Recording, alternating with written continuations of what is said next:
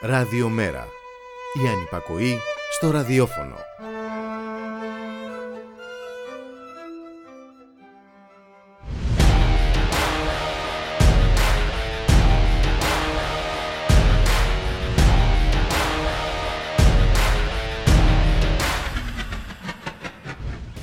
η Πρωθυπουργία ως ανέκδοτο και η ιδιωτικοποίηση του γέλιου.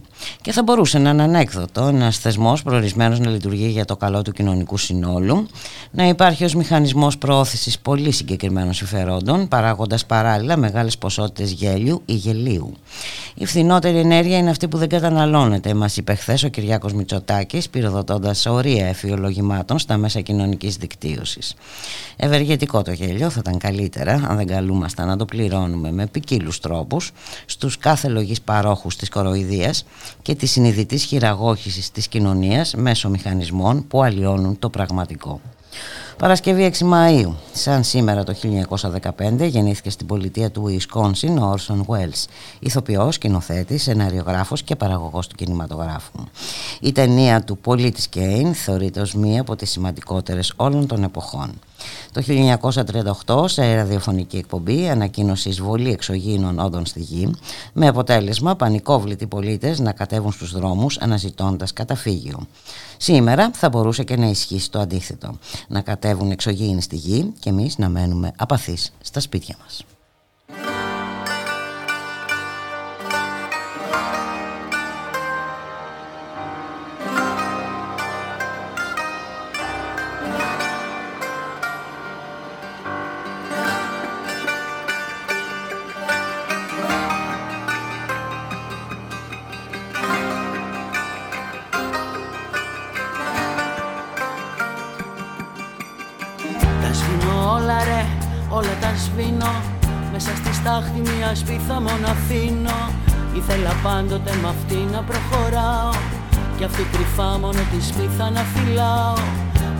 Που μοιάζε κατάρα λέει να ναι. Που όλοι θέλανε εξ αρχής να την πατάνε. Γιατί με φαίνεται αρκετή έτσι να γίνει. Μια τέτοια σπίθα ένα ολόκληρο καμίνι. Κι ό,τι δεν είναι ίδιο με εκείνη. Μπροστά της λιώνει μέχρι στάχτη να απομείνει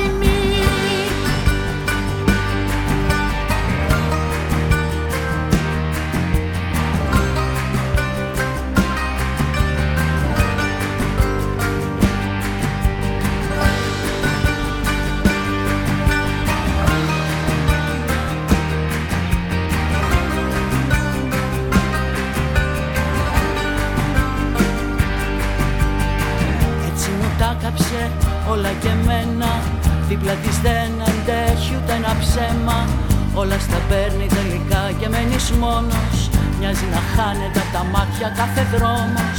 Αγάπες, μισή, έρωτες, σκέψεις. Κι αυτές ακόμα παραδιάζω εδώ οι λέξεις. Όλα αλλάζουν, όλα περνάνε. Όσο κι αν θέλουν η αλήθεια αυτά να Δεν είναι τίποτα, σκιές μου μοιάζουν. Μπροστά στη σπίθα μου στα πόδια το βάζουν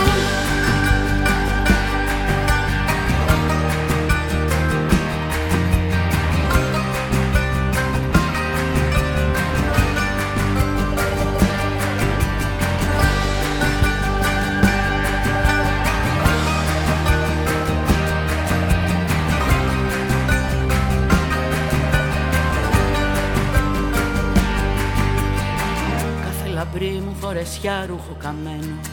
Τίποτα δεν κρατιέται μόνο το αναμένο. Και εκείνο ακόμα που εαυτό μου Το έλεγα όταν ψηλαφούσα το κενό μου. Και αυτό τα αφήνω, τα στεριά σβήνω. Θέλω μονάχα αυτή η σπίθα να απομείνω. Να έρθει ο άνεμος ξανά να τη φουτώσει Να αγαπηθούνε κι έτσι αυτή να μεγαλώσει. Παιδί του ήλιου, φωτιά να γίνει και από το σκοτάδι τίποτα πια να μην μείνει. Να ζει το φως μου, η σπίθα εντός μου Και να πλωθεί μέχρι τα πέρατα του κόσμου. Να μην υπάρχει τίποτα ξένο Μόνο ότι αντέξει με το φως να είναι ενωμένο. Κανείς εχθρός πια, καμία πλάνη Κανένα ψέμα ούτε δόλος ή πλεκτάνη Έτσι όπως θέλω, έτσι όπως θέλεις Να μην υπάρχει δουλευτής ούτε τεμπέλης Ούτε πια κάτι διαχωρισμένο Εκεί που είσαι κι εγώ δίπλα σου να μένω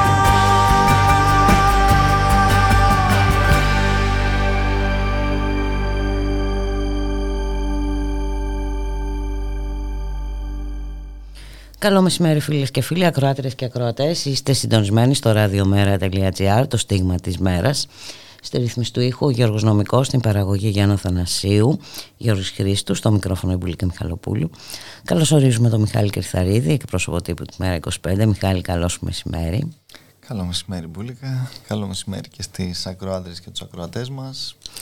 Για πες μας τι κατάλαβες εσύ από τις χθεσινές ανακοινώσεις ελάφρυσης δήθεν; Γενναία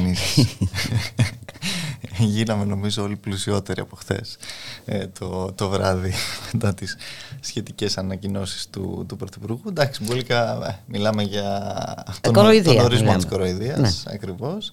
Ε, ξέρεις, ήταν όλα πολύ έτσι και σήμερα. Θα πληρώνουμε αλλά θα είναι σαν να μην πληρώνουμε. Έτσι, θα μπει ένα πλαφόν αλλά θα είναι σαν να μην είναι πλαφόν. Θα καταργηθεί η ρήτρα να προσαρμογήσει αλλά θα είναι σαν να μην καταργήθηκε. Ναι, ναι, όλα αυτά.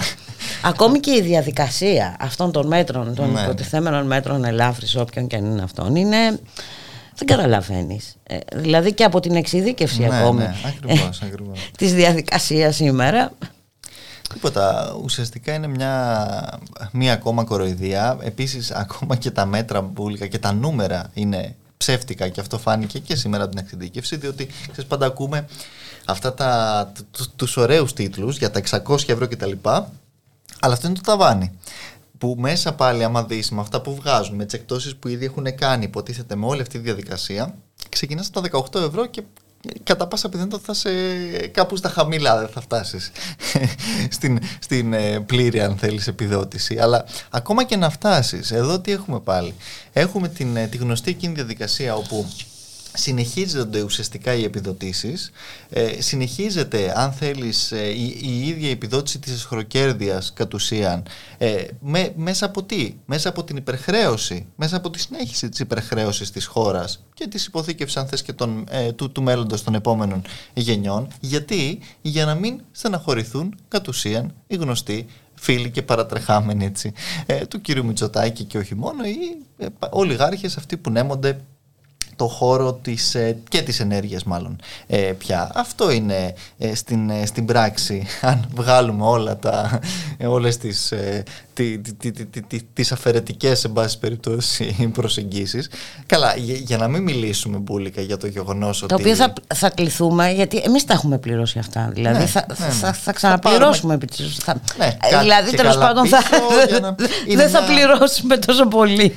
Και, και, και, και ξαναλέω Μπούλικα για να, για να μην σχολιάσουμε τις χίλιο εξαγγελθήσεις ε, και πάλι ε, και την ε, φορολόγηση των υπερκερδών και την αντικατάσταση των, των συσκευών και βέβαια επίσης να πούμε ότι ξαφνικά θυμήθηκε ο κ. Μητσοτάκης ότι η Ευρώπη δεν τα Καθυστερεί. Ναι, ναι, ναι, ναι, ναι, ναι. Καθυστερεί. Ναι. ανακάλυψε έτσι το, το, το, το, τον τροχό. Έκανε λόγο για το αργοκίνητο ευρωπαϊκό υπεροκειάνιο. Ναι, ναι.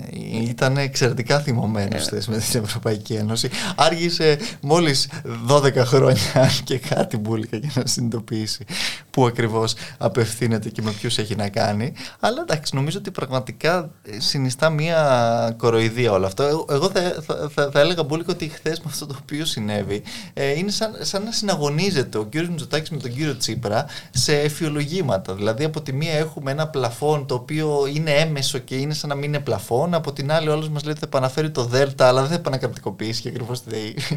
Μιλάμε για, την, για τον έτσι, σουρεαλισμό που ανέφερες και εσύ στην εισαγωγή. Θα κατέβουν και εξωγήνισε λίγο προφανώς. Εντάξει, δεν, δεν, δεν υπάρχει πραγματικά δυστυχώς καμία ουσιαστική πρόνοια για όλα όσα συμβαίνουν και απλώς επαφιόμαστε και πάλι σε επικοινωνιακού τύπου ε, πυροτεχνήματα, σε όλη αυτή τη γνωστή προσπάθεια. Στα οποία ακόμη και σε αυτά εξαναγκάστηκε. Ε, Κυριάκος Μητσοτάκης ε, ναι. λόγω, της, ε, λόγω των σφοδρών αντιδράσεων έτσι. και ε, θα ξαναδούμε είπε για τη ρήτρα αναπροσαρμογή τον Ιούνιο ναι. ενδεχομένως περιμένει και την δικαστική έκβαση των αγωγών κατά της ρήτρας αναπροσαρμογής όλοι περιμένουν το ΣΤΕ τελικά το ΣΤΕ μάλλον κυβερνάει τον τόπο βουλικά έτσι. δεν ξέρω διότι τώρα να περιμένει και ο Πρωθυπουργός, να περιμένει και ο αρχηγός εξωματικής αντιπολίτευσης να παραδώσουν αν είναι το, το, το Μαξίμου, την Κουμουδούρ και τα λοιπά, να, να μείνει το ΣΤΕ, να βγάζει αποφάσεις, να πορευόμαστε κι εμείς, να ξέρουμε τι γίνεται δηλαδή. Εντάξει, είναι, είναι πραγματικά μια, μια τραγική κατάσταση. Ενδεχομένως να περιμένει και τη Σύνοδο. Αν και μας είπε ότι τελικά εντάξει, δεν, δεν περιμένει και πολλά και από τη Σύνοδο, ε, τι να περιμένει μετά και το στραπάτσο του Μαρτίου. Δηλαδή, τι άλλο να, να δει, ας πούμε, και να μάθει από εκεί. Εντάξει, είναι μια πραγματική, ξαναλέω, κοροϊδία όλο αυτό το οποίο ε, συμβαίνει δυστυχώς. Οι πολίτες δεν πείθονται, ε, ξέρουν πολύ καλά τι γίνεται, βλέπουν. Ε, Ξέρεις, ε, το, το, έργο αυτό να, της πυθούς έχουν αναλάβει ε, οι γνωστοί. Οι γνωστοί της, ναι. των, των, των ληστών. Το άσπρο μαύρο και τα λοιπά και τα λοιπά. Ήτα και με γιώτα. Ε, βέβαια, εντάξει, είναι γνωστή αυτή η, η, προσπάθεια, αναμενόμενη, ήδη ξεκίνησε από χθες. Εγώ να σου πω κιόλας ότι δεν μου κάνει καμία εντύπωση που γίνεται αυτό και ακόμα και πριν από το συνέδριο της Νέας Δημοκρατίας που ξεκινάει σήμερα το απόγευμα, γιατί υπάρχουν και δυσαρεστημένοι και εντός του κόμματος. Μιλάμε, μιλάμε για μια κατάσταση ε, που έχει ξεφύγει από κάθε έλεγχο. Εδώ διαβάζαμε ότι το, το Πάσχα ένας βουλευτής της Νέας Δημοκρατίας στη Βόρεια Ελλάδα ξυλοφορτώθηκε κυριολεκτικά. Έτσι. Μιλάμε για, για τέτοιες, ε, τέτοιου επίπεδου αντιδράσεις πλέον από τον κόσμο. Οπότε ο κ. Μητσοτάκης προσπάθησε και προσπαθεί με αυτόν τον τρόπο να ανασχέσει όλη αυτή την. Ναι, και να κατευνάσει την ναι. οργή. Δεν ξέρουμε πόσο θα τα. Θα δούμε στην πράξη καταφέρει. τι από όλα αυτά ε, θα φανεί. Το θέμα είναι από, από ό,τι φαίνεται του, τουλάχιστον μέχρι τώρα ότι δεν θα δούμε κάτι τρομερό στην πράξη. Άρα ε, δεν θα αλλάξει το, το αφήγημα όπως ε, θέλει ο Πρωθυπουργός. Εντάξει, μπορεί να το κάνει και λίγο τώρα, κερδίζοντας λίγο χρόνο μέχρι να έρθει ο τουρισμός και να αλλάξει τελείως ή, ή, ή, ή να προσπαθήσει να αλλάξει φυσικά την την ατζέντα, αλλά εντάξει, παραμένει δέσμιος δυστυχώς ε, στα συμφέροντα και αυτό φάνηκε και πάλι και χθες και φαίνεται ε, γενικά, διότι το, το, το, ακόμα και το πλαφόν, αυτό το οποίο έλεγε πως θα βάλει, που δεν το έβαλε καν αυτό τελικά, θα ήταν όπως λέγαμε ε, και πριν δυστυχώς ένα ενιαίο πλαφόν, το οποίο κατ' ουσίαν δεν σταματούσε την εσχροκέρδεια και τα υπερκέρδη, συνέχιζαν αυτά, διότι πολύ απλά αυτοί οι οποίοι παράγουν με άλλες ε, μορφές θα συνέχιζαν να βγάζουν τεράστια ποσοστά ε, κέρδους. Ε, χθες, αυτές τις μέρες, μάλλον ο Μητυλινέος ανακοίνωσε, τα λέγαμε και χθες, ναι, ναι. Ε, την εκτείναξη των, των κερδών του το πρώτο τρίμηνο του έτους σε σύγκριση με το περσινό έτσι ακριβώς ε, πρώτο τρίμηνο. Άρα εδώ η κατάσταση είναι δεδομένη. Και βέβαια κατά τα άλλα πάλι περιμένουμε την, ε, τη ΡΑΕ να, να μας πει τις επόμενες μέρες πια ε, τα, τα πορίσματά της ε, για, τα, για τα υπερκέρδη αυτά ούτε ώστε να,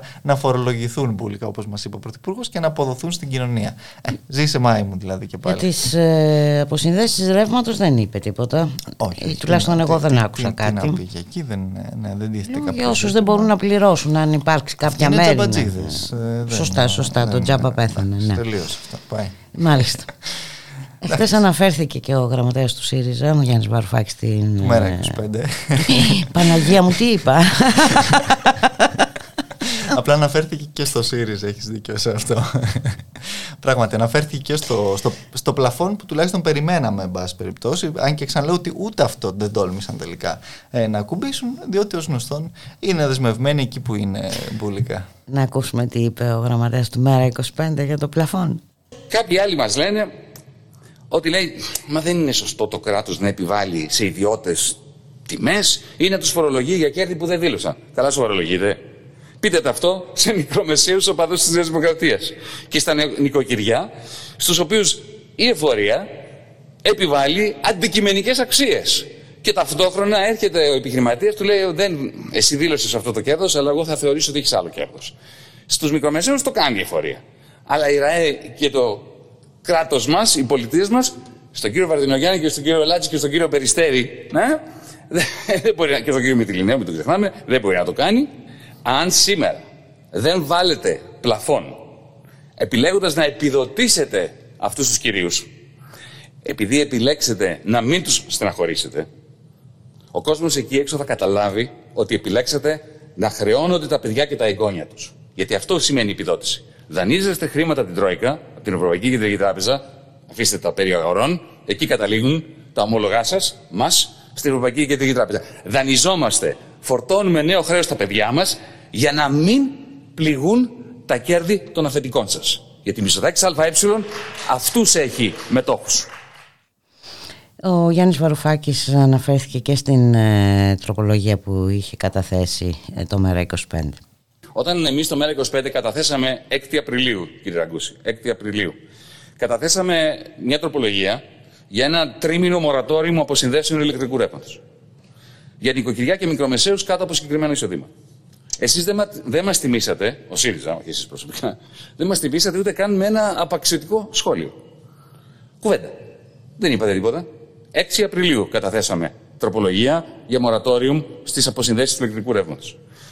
Κατά τα άλλα, σας ενδιαφέρει, λέτε, η προοδευτική διακυβέρνηση. Έτσι είστε, τι να κάνουμε, το αποδεχόμαστε. Εμείς όμως δεν είμαστε έτσι.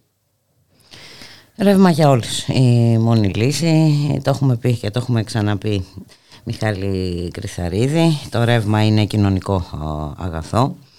Ε, και ε, πρέπει ε, να επανέλθει. Στο κράτος έτσι, χωρίς αστερίσκους. Χωρίς αστερίσκους. Γενικόλογα. Και φυσικά να καταργηθεί και το περιβόητο χρηματιστήριο ενέργειας. Ας ακούσουμε Κατανοώ τη δύσκολη θέση της κυβέρνησης και της αξιωματικής αντιπολίτευσης Νιώθετε την οργή του κόσμου. Βράζει η οργή αυτή. Αλλά, και τώρα μιλάω σε εσάς τους βουλευτές και τις βουλεύτριες. Τελείτε υπό κομματικές ηγεσίες, δεσμευμένες στο άρμα των ολιγαρχών. Απ' τη μία, ο κύριος Τσίπρας επιστρατεύει ευθυολογήματα με το γράμμα Δέλτα και το στρίβιν για του Συμβουλίου της Επικρατείας. Ώστε να μην πει κάτι που θα χαλάσει τη σχέση του με τους ολιγάρχες οι οποίοι ξεκοκαλίζουν την ΤΕΟΣ ΔΕΗ στο πλαίσιο του χρηματιστήριου ενέργειας που ο ΣΥΡΙΖΑ έστησε. Απ' την άλλη, ο κ. Μπιζωτάκης που υπόσχεται να υπερχρεώσει κι άλλο τα παιδιά και τα εγγόνια μας με δανεικά από την Τρόικα, ώστε και να αλαφρύνει τους λογαριασμούς εν ώψη εκλογών και να μην χαλάσει τη σχέση του με τους ολιγάρχες. Τι να κάνετε κι εσείς, βουλευτές είστε, δεν είστε μάγοι. Υπάρχει όμως κάτι συμβολικό, μεν, ουσιαστικό δεν που μπορείτε να κάνετε. Και αυτή είναι η πρότασή μας σήμερα εδώ. Στους βουλευτές και τι βουλεύτριες, όχι στα κόμματα, να προσθέσετε την υπογραφή σας στη συλλογή υπογραφών που έχει ξεκινήσει από πρωτοβουλία πολιτών με τη στήριξη του ΜΕΡΑ25 και άλλων για ένα δημοψήφισμα. Με ένα ερώτημα. Να καταργηθεί, ναι ή όχι, το χρηματιστήριο ενέργειας. Αφού αδυνατείτε να εκφραστείτε εντός των κομμάτων σας, ιδίως σε αυτή την αίθουσα, τουλάχιστον μπείτε στο ρεύμα για όλου.org και συνυπογράψτε. Είναι το ελάχιστο χρέος της επόμενης γενιάς στον κόσμο εκεί έξω που βράζει από οργή. Χτες, ο κύριος Μητυλινέος σας τρόλαρε, το ξέρετε. Είδατε ότι εκδόθηκε ο ισολογισμός της εταιρείας του. Σας τρολάρει. Σας είπε, το γράφει ξεκάθαρα, ότι τα κέρδη του από την αγορά ενέργειας αυξήθηκαν 108,3%. Δεν είναι να ντρεπόμαστε ως ελληνικό κοινοβούλιο. Μόνο και μόνο γι' αυτό η πολιτεία έχει υποχρέωση τουλάχιστον να διοργανώσει ένα δημοψήφισμα με το ερώτημα της κατάργησης του χρηματιστήριου ενέργειας. Σας ευχαριστώ. Αυτά, Μιχάλη Κρυσταρίδη. Ακριβώς, ε, Μπούλικα και βλέπω ότι σήμερα έχει καταθέσει τροπολογία και το ε, Κομμουνιστικό Κόμμα όπου μεταξύ άλλων αναφέρεται και στην κατάργηση του χρηματιστηρίου της, ε, της ενέργειας και ε, αυτό. Ε, για, να λέμε και τα όποια θετικά υπάρχουν ξέρεις από αυτούς που δεν, ε, δεν μίλανε για τα δέλτα που επιστρέφουν χωρίς να επιστρέψουν και τα σχετικά. Ε, απάντως σε κάθε περίπτωση. Δυστυχώς ξαναλέω ότι ε, το, το, το, το, πλαίσιο παραμένει εξαιρετικά δυσχερές ε, για, την, ε, για την κοινωνία, δεν αλλάζει ούτε για τις επιχειρήσεις φυσικά, τις μικρομεσαίες ε, κυρίως.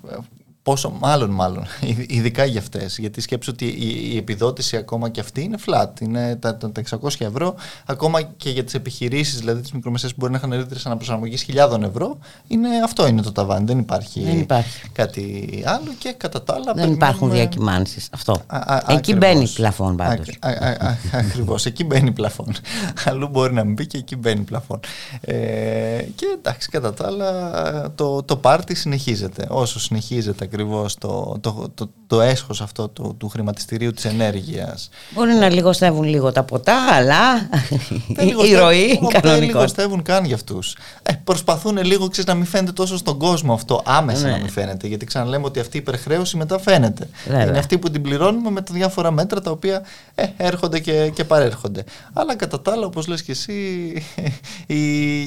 για αυτούς ε, Μητσοτάκης πίνει, Μητσοτάκης κερνάει, δεν έχουν θέμα αυτοί συνεχίζουν κανονικότατα ε, το, το φαγοπότη και κατά τα άλλα ο κόσμος ε, συνεχίζει να, να δει πώς, ε, πώς θα τα βγάλει πέρα, πώς θα πληρώσει λογαριασμούς, πώς ακόμα και αυτά τα μέτρα όταν έρθουν και πώς θα έρθουν και πόσο πραγματικά έτσι θα, ε, θα, θα, θα ανασχέσουν έστω και κατελάχιστο αυτές τις ε, τεράστιες αυξήσεις διότι ε, τα, τα, τα πράγματα πραγματικά έτσι δεν, δεν βγαίνουν και ναι μεν έρχεται ο τουρισμός αλλά ο τουρισμός επίσης μπουλικα να μην ξεχνάμε ότι έχει και αυξημένες ενεργειακές ανάγκες. Βέβαια. Ε, και αυτές πλέον ε, κοστίζουν... Και να μην ξεχνάμε ότι υπάρχει και η ακρίβεια που και εκεί δεν μπαίνει κανένα πλαφόν. Εκεί δεν υπάρχει πλαφόν και ούτε βέβαια γίνεται κανένας λόγος ε, για την ε, οποιαδήποτε έτσι, συζήτηση όσον αφορά τη μείωση του ΦΠΑ, όσον αφορά ε, άλλα ζητήματα τα οποία θα, θα, θα μπορούσαν να ελαφρύνουν με τον ένα ή με τον άλλο τρόπο την κοινωνία, διότι εκεί ο κ. Μητσοτάκης δεν έχει καμιά διάθεση να συγκρουστεί με την ε, Ευρώπη, καλά όχι τώρα συγκρούστηκε, ε, γελάει ο κόσμος. Αλλά εν πάση περιπτώσει εκεί δεν, δεν, δεν, τα ακουμπάμε καν. αυτά είναι άλλωστε τα, τα ιερά και τα, τα όσια της, ε, της Τρόικας ε, Μπούλικα για να μην ξεχνιόμαστε. Πάμε για ένα μουσικό διάλειμμα.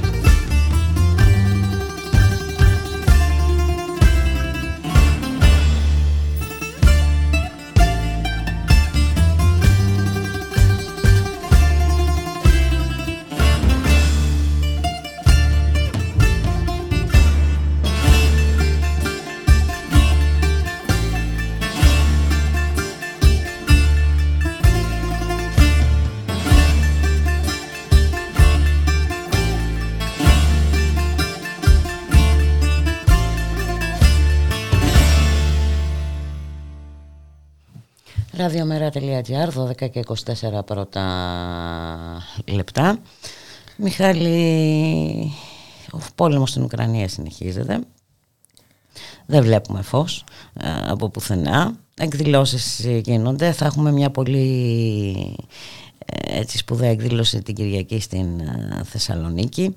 Ακριβώς, μια έτσι αντιπολεμική ε, συναυλία που θα πραγματοποιηθεί στην, ε, στην πλατεία Αριστοτέλους ε, που πραγματικά με, με, με πλήθος ε, καλλιτεχνών ε, που θα συμμετάσχουν απέναντι σε κάθε έτσι, πόλεμο και απέναντι σε όλες αυτές τις διαδικασίες σε πάση περιπτώσει που ε, αφήνουν τους, ε, τους λαούς με όλα αυτά τα, τα, τα, τραύματα και τις πληγές που βλέπουμε και αυτές τις, ε, τις μέρες διότι όπως λες και εσύ συνεχίζονται κατά τα άλλα και οι πολεμικές διεργασίες με επίκεντρο όπως λέγαμε και αυτές τις μέρες το Αζοφστάλο που Τώρα, τι γίνεται ακριβώς εκεί είναι πολλά τα, τα, τα θέματα που βγαίνουν, που φεύγουν, που εν πάση περιπτώσει ανακύπτουν. Σε κάθε περίπτωση δυστυχώς δεν βλέπουμε φως έτσι, στο, στο τούνελ όλης αυτής της πολεμικής διαδικασίας και ε, την οποιαδήποτε ε, πραγματικά ειρηνευτική προσπάθεια μπουλικα. Και βέβαια πέρα από τον ε,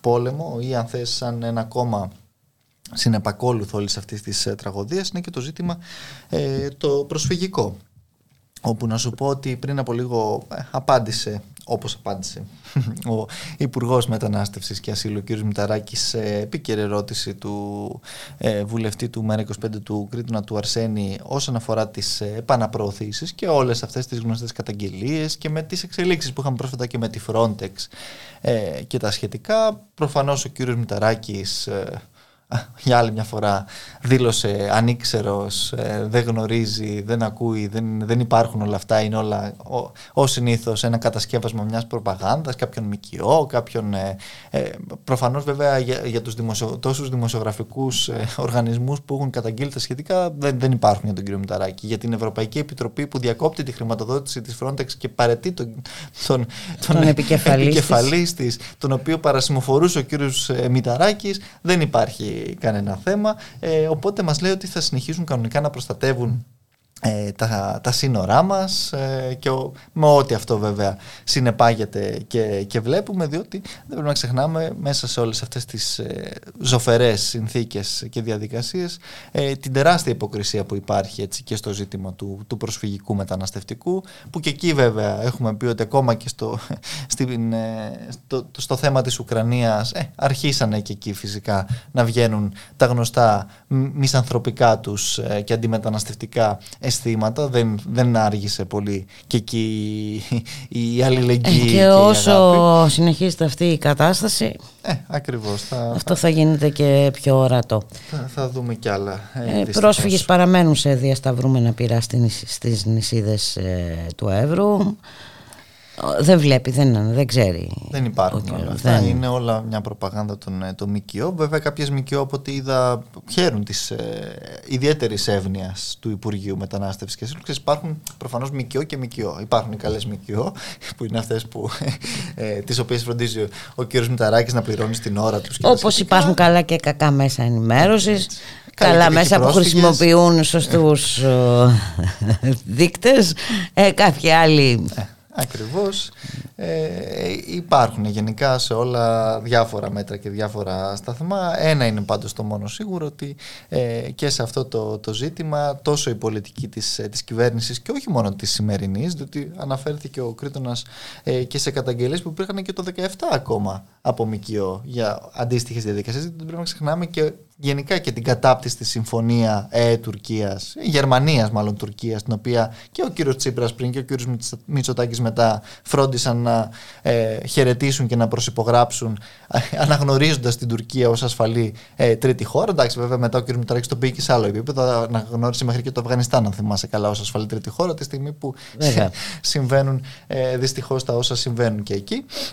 Ε, και βέβαια πέρα από όλα ε, αυτά, όπως λες και εσύ, το δράμα συνεχίζεται όχι μόνο στο Αιγαίο, συνεχίζεται και στον Εύρο, συνεχίζεται ε, παντού δυστυχώς και σε άλλες ε, χώρες του, αυτού του μισανθρωπικού ας πούμε τόξου, όπως με την Ουγγαρία και άλλους.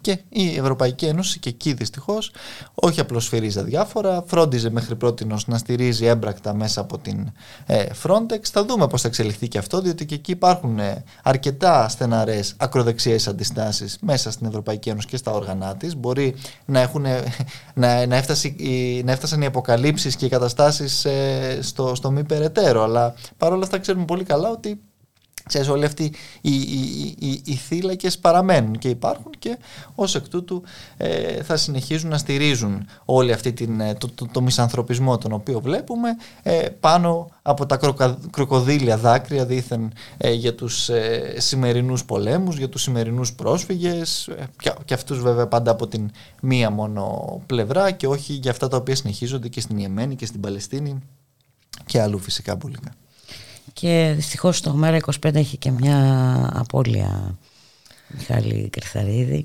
Ακριβώς, ε, ένας ε, σπουδαίος ε, συνοδοιπόρος και, και συνάδελφος κιόλας να πω εγώ, ο Πέτρος Ομιλιαράκης, ο οποίος χθες το, το βράδυ έτσι μας, μας άφησε από την, από την Κρήτη από ξαφνικά, την, ξαφνικά ακριβώς από την ε, γενέτειρά του συγκλονίζοντας μας φυσικά ευχόμαστε έτσι, τα, τα, τα, τα, τα, πιο τα ειλικρινή μας ε, συλληπιτήρια μεταφέρουμε στην, στην οικογένεια και τους, ε, τους οικείους του και βέβαια και σε όλους ε, τους ε, συνοδοιπόρους και τις συνοδοιπόρισσες που ε, ζήσαν έτσι τον, ε, τον, τον κύριο Πέτρο και Εντάξει, δεν ξέρω ακριβώς ακόμα αν η, η κηδεία του θα γίνει στην, στην Κρήτη ή εδώ στην, στην Αθήνα. Σίγουρα σε κάθε περίπτωση θα υπάρξει κάποια αντιπροσωπεία του ΜΕΡΑ25 ε, για να αποχαιρετήσει τον, ε, το συνοντιπόρο μας αυτό μπουλικά. Μιχάλη Κρυθαρίδη, να σε ευχαριστήσουμε πάρα πολύ. να σου ευχηθούμε καλή συνέχεια. Και σε εσάς. Και εμείς θα τα πούμε πάλι, καλώς εχόντων πάντα των πραγμάτων, στις 12 το μεσημέρι της Δευτέρας με ένα μικρό αστερίσκο, αλλά θα το δούμε γιατί μπορεί να. καλά, απρόοπτα συμβαίνουν. Ακριβώς. Να είμαστε καλά. Γεια χαρά.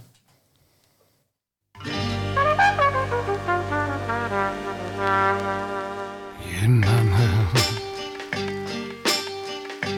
έξω από την πόρτα μας οι μπάτσοι τριγυρνάνε μας ζητάνε λύσανε στα βιβλία αν τα βρουν θα μας τραβάνε. Γίνανε έξω από την πόρτα μας οι μπάτσοι τριγυρνάνε μας ζητάνε λύσανε. Κρύψ τα βιβλία αν τα βρουν θα μας τραβάνε χτύπανε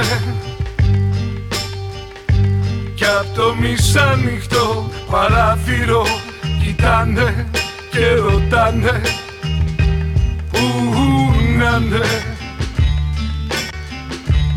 Αυτή παράξενη σκιά που κυνηγάνε Πρώτη μου σύντομη διήγηση από τα χρόνια της σιωπής με τσιλιαδόρο τον αέρα στα ελενή της σκεπής. Τα καρακόλια μαζεμένα στη γωνία με φακούς και λοστού. Η νύχτα θάρευόσου, η μέρα είχε σκυφτούς τους κυνηγούς. Των πεπιθήσεων της μπασκίνες των μετέπειτα εδώ κυβερνήσεων λοιπόν. Θυμάμαι το βλέμμα προς την πόρτα του παππού μου και εγώ να κάνω πως κοιμάμαι. Να έχω και το νου μου από δίπλα. Η φασαρία κάποιον χτυπάγανε είχαν γιορτή πριν εκεί και τραγουδάγανε βρήκαν και κάτι βιβλία και τους μαζέψανε. Ίσως να βρήκαν τη σκιά που γυρεύανε. Για σίγουρα όμως χτύπησαν δίπλα και σε μας ρίξαν φως από τις γκρίλιες. Και ένας φουκαράς που είχε ένα φίνικα φλαμπέ πάνω στην αγκράφα έσπρωξε την πόρτα. Μεγάλη κάφα Γυρνάνε Έξω από την πόρτα μας. Οι μπάτσοι τριγυρνάνε Μας ζητάνε Λύσανε. Κρύψ τα βιβλία αν τα βρουν θα μας τραβάνε. Χτύπανε. Κι απ' το μισάνυχτο παράθυρο κοιτάνε και ρωτάνε Πού παράξενη σκιά που κυνηγάνε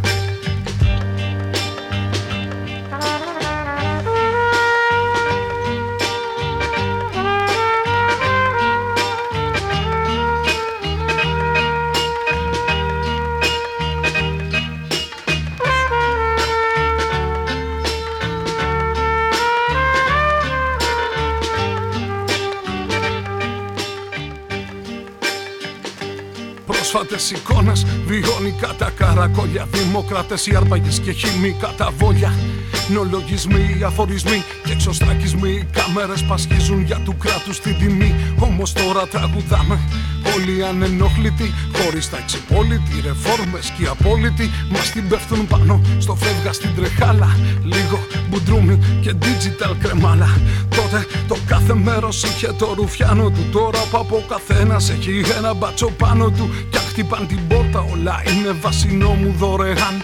Η είσοδος στο σπίτι του τρόμου Πότε θα κάνει ξαστεριά πότε θα βλεβαρίσει Πότε ο σκιαγμένος τους φρουρός θα πυροβολήσει. Παίρνει εκδίκηση ο φασίστας ο ευνούχος Τώρα ο μπάτσος είναι γειτονάς μας κι αριστούχος. Χτύπανε. Ίδια τα γίνε. Στο ψαχνό να μας χτυπάνε. Κι όπως να είναι βάλανε για να ξορκίσουνε το φόβο τους γελάνε πέτανε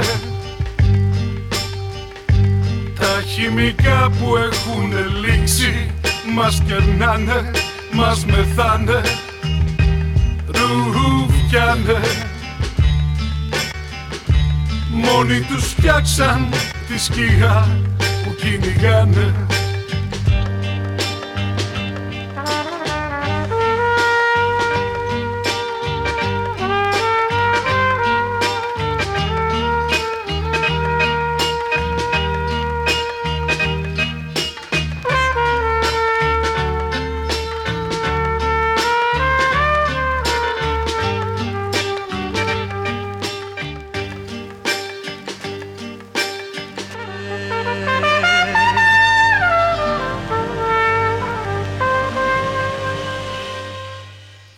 Ραδιομέρα.gr 12 και 36 ε, πρώτα λεπτά. Εξειδίκευση σήμερα είχαμε το μέτρο ελάφρυνσης ε, που ανακοίνωσε χθες ο Πρωθυπουργός. Ελάφρυνση από τους ληστρικούς στην κυριολεξία λογαριασμούς ε, του ρεύματος. Να δούμε αν γίναμε σοφότεροι. Θα μας βοηθήσει ο συνάδελφος Αλέξανδρος Κλώσας, δημοσιογράφος στο Open. Γεια σου Αλέξανδρε, καλό σου μεσημέρι. Καλό μεσημέρι, καλό μεσημέρι. Πάντως ε, μάθαμε κάτι χθες ε, από τον Κυριακό ναι. Μητσοτάκη. Ότι η φθηνότερη ενέργεια είναι αυτή που δεν καταναλώνεται. Γίναμε σοφότεροι, αυτό είναι αλήθεια.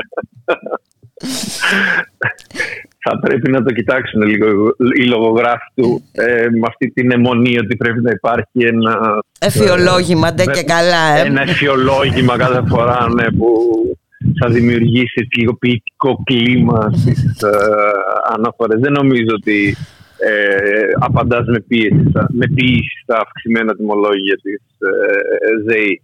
Ε, μπορεί να και βέβαια έτσι κι αλλιώς δεν μπορεί να έχει η τιμή κάτι που καταναλώνεται έτσι, για να είναι φθηνότερο ή ακριβότερο. Ε; Ξέρω εγώ, η λογική αυτό λέει τουλάχιστον. Ναι. Σωστό, σωστό. δεν ξέρω αν γίναμε σοφότεροι γιατί νομίζω ότι ε, για μία ε, πώς το λένε, φράση που η κυβέρνηση όταν ήταν αντιπολίτευση είχε ε, σπαταλήσει πολύ μελάνη για να την κοροϊδεύει. Νομίζω ότι ε, για να την, να την ε, όχι να την κοροϊδεύει, να την κριτικαρει νομίζω ότι έχει αρχίσει πλέον και την αξιοποιεί πάρα πολύ.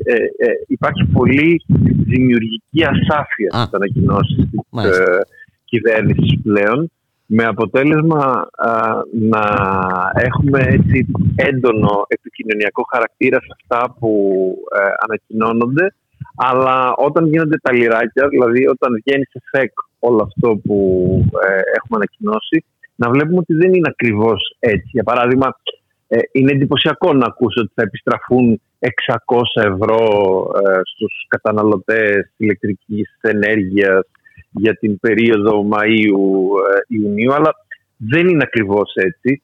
Θα επιστραφούν έως 600 ευρώ για την ε, περίοδο εκείνη 60% ε, στον λογαριασμό, άρα μπορεί να είναι και 18 ευρώ για τον καθένα. Δεν, από 18 ευρώ και πάνω.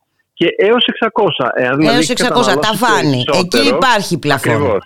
Πάντως. Ακριβώς. Δεν, είναι, δεν είναι 60%. Ε, είναι ε, έως 600 ευρώ. Εάν έχει καταναλώσει περισσότερη ε, ηλεκτρική ενέργεια και για οποιοδήποτε λόγο, Ε, δεν θα πάρεις παραπάνω. Ε, υπάρχει ένα εισοδηματικό κριτήριο που είναι τα 45.000 ευρώ θεωρητικά με βάση τα δηλωθέντα πάντα εισοδήματα. Είναι το 95% περίπου των φορολογούμενων αυτό το 45.000 ευρώ και ξεκινάμε τώρα. Υπάρχει μια ρύθμιση αναδρομικότητας. Αυτή η ρύθμιση αναδρομικότητας αφορά το ρεύμα που καταναλώσαμε τους ε, έξι μήνες που μας πέρασαν από Μάιο μέχρι Ιούνιο. Εκεί θα, επιστραφεί αυτά, θα επιστραφούν αυτά τα έως 600 ευρώ για το κομμάτι της ρήτρας αναπροσαρμογής που δεν επιδοτήθηκε τους προηγούμενους μήνες. Μάλιστα. Θα αφαιρεθεί δηλαδή από το ποσό της ρήτρας αναπροσαρμογής το ποσό που επιδοτήθηκε και από αυτό το ποσό που επιδοτήθηκε θα πολλαπλασιαστεί με 60% και θα προκύψει ένα ποσό που θα επιστραφεί στους λογαριασμούς των καταναλωτών. Ε, η διαδικασία θα είναι σαν τις διαδικασίες που έχουμε συνηθίσει το τελευταίο διάστημα. Θα υπάρξει μια πλατφόρμα με τους κωδικούς του τάξης, θα μπούμε μέσα, θα είναι προσυμπληρωμένα τα στοιχεία. Εμείς θα επιβεβαιώσουμε ότι είναι σωστά. Θα γίνει ο υπολογισμός, θα κατατεθούν τα χρήματα στην ε, τράπεζα και ο καθένας θα μπορεί να τα κάνει ε, ό,τι θέλει. Προφανώς Υπάρχει μια παραδοχή εδώ από την πλευρά της κυβέρνησης. Αυτό που έχουμε συζητήσει και οι δυο μας στον mm φιλόξενο ραδιοφωνικό αέρα σου, ότι ε, υπήρχε ακρίβεια τους προηγούμενους μήνες τελικά. Γιατί δεν το παραδεχόταν ότι υπάρχει ακρίβεια, δεν το παραδεχόταν ε, η κυβέρνηση ότι υπάρχουν επιπλέον υπερέσοδα ή υπερκέρδη για τις ε, εταιρείες ε, ηλεκτρικής ενέργειας και παραδέχτηκε ότι η ρήτρα αναπροσαρμογής είναι κάτι που δεν έπρεπε να υπάρχει και δεν πρέπει να εφαρμόζεται.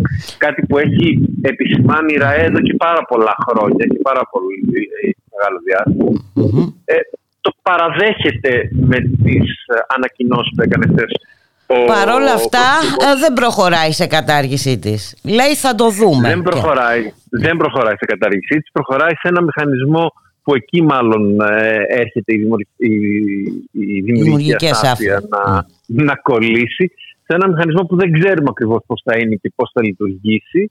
Θεωρητικά θα καλύψει ένα ποσοστό 70 με 80% των, της ε, υπέρογγης χρέωσης που ζήσαμε τους προηγούμενους ε, μήνες για να επιστρέψουν οι λογαριασμοί περίπου στα επίπεδα που ήταν προκρίσεις. Η, η επιδότηση, το πλαφόν, μπορείτε να το πείτε όπως θέλετε, θα μπει στην τιμή της λιανικής.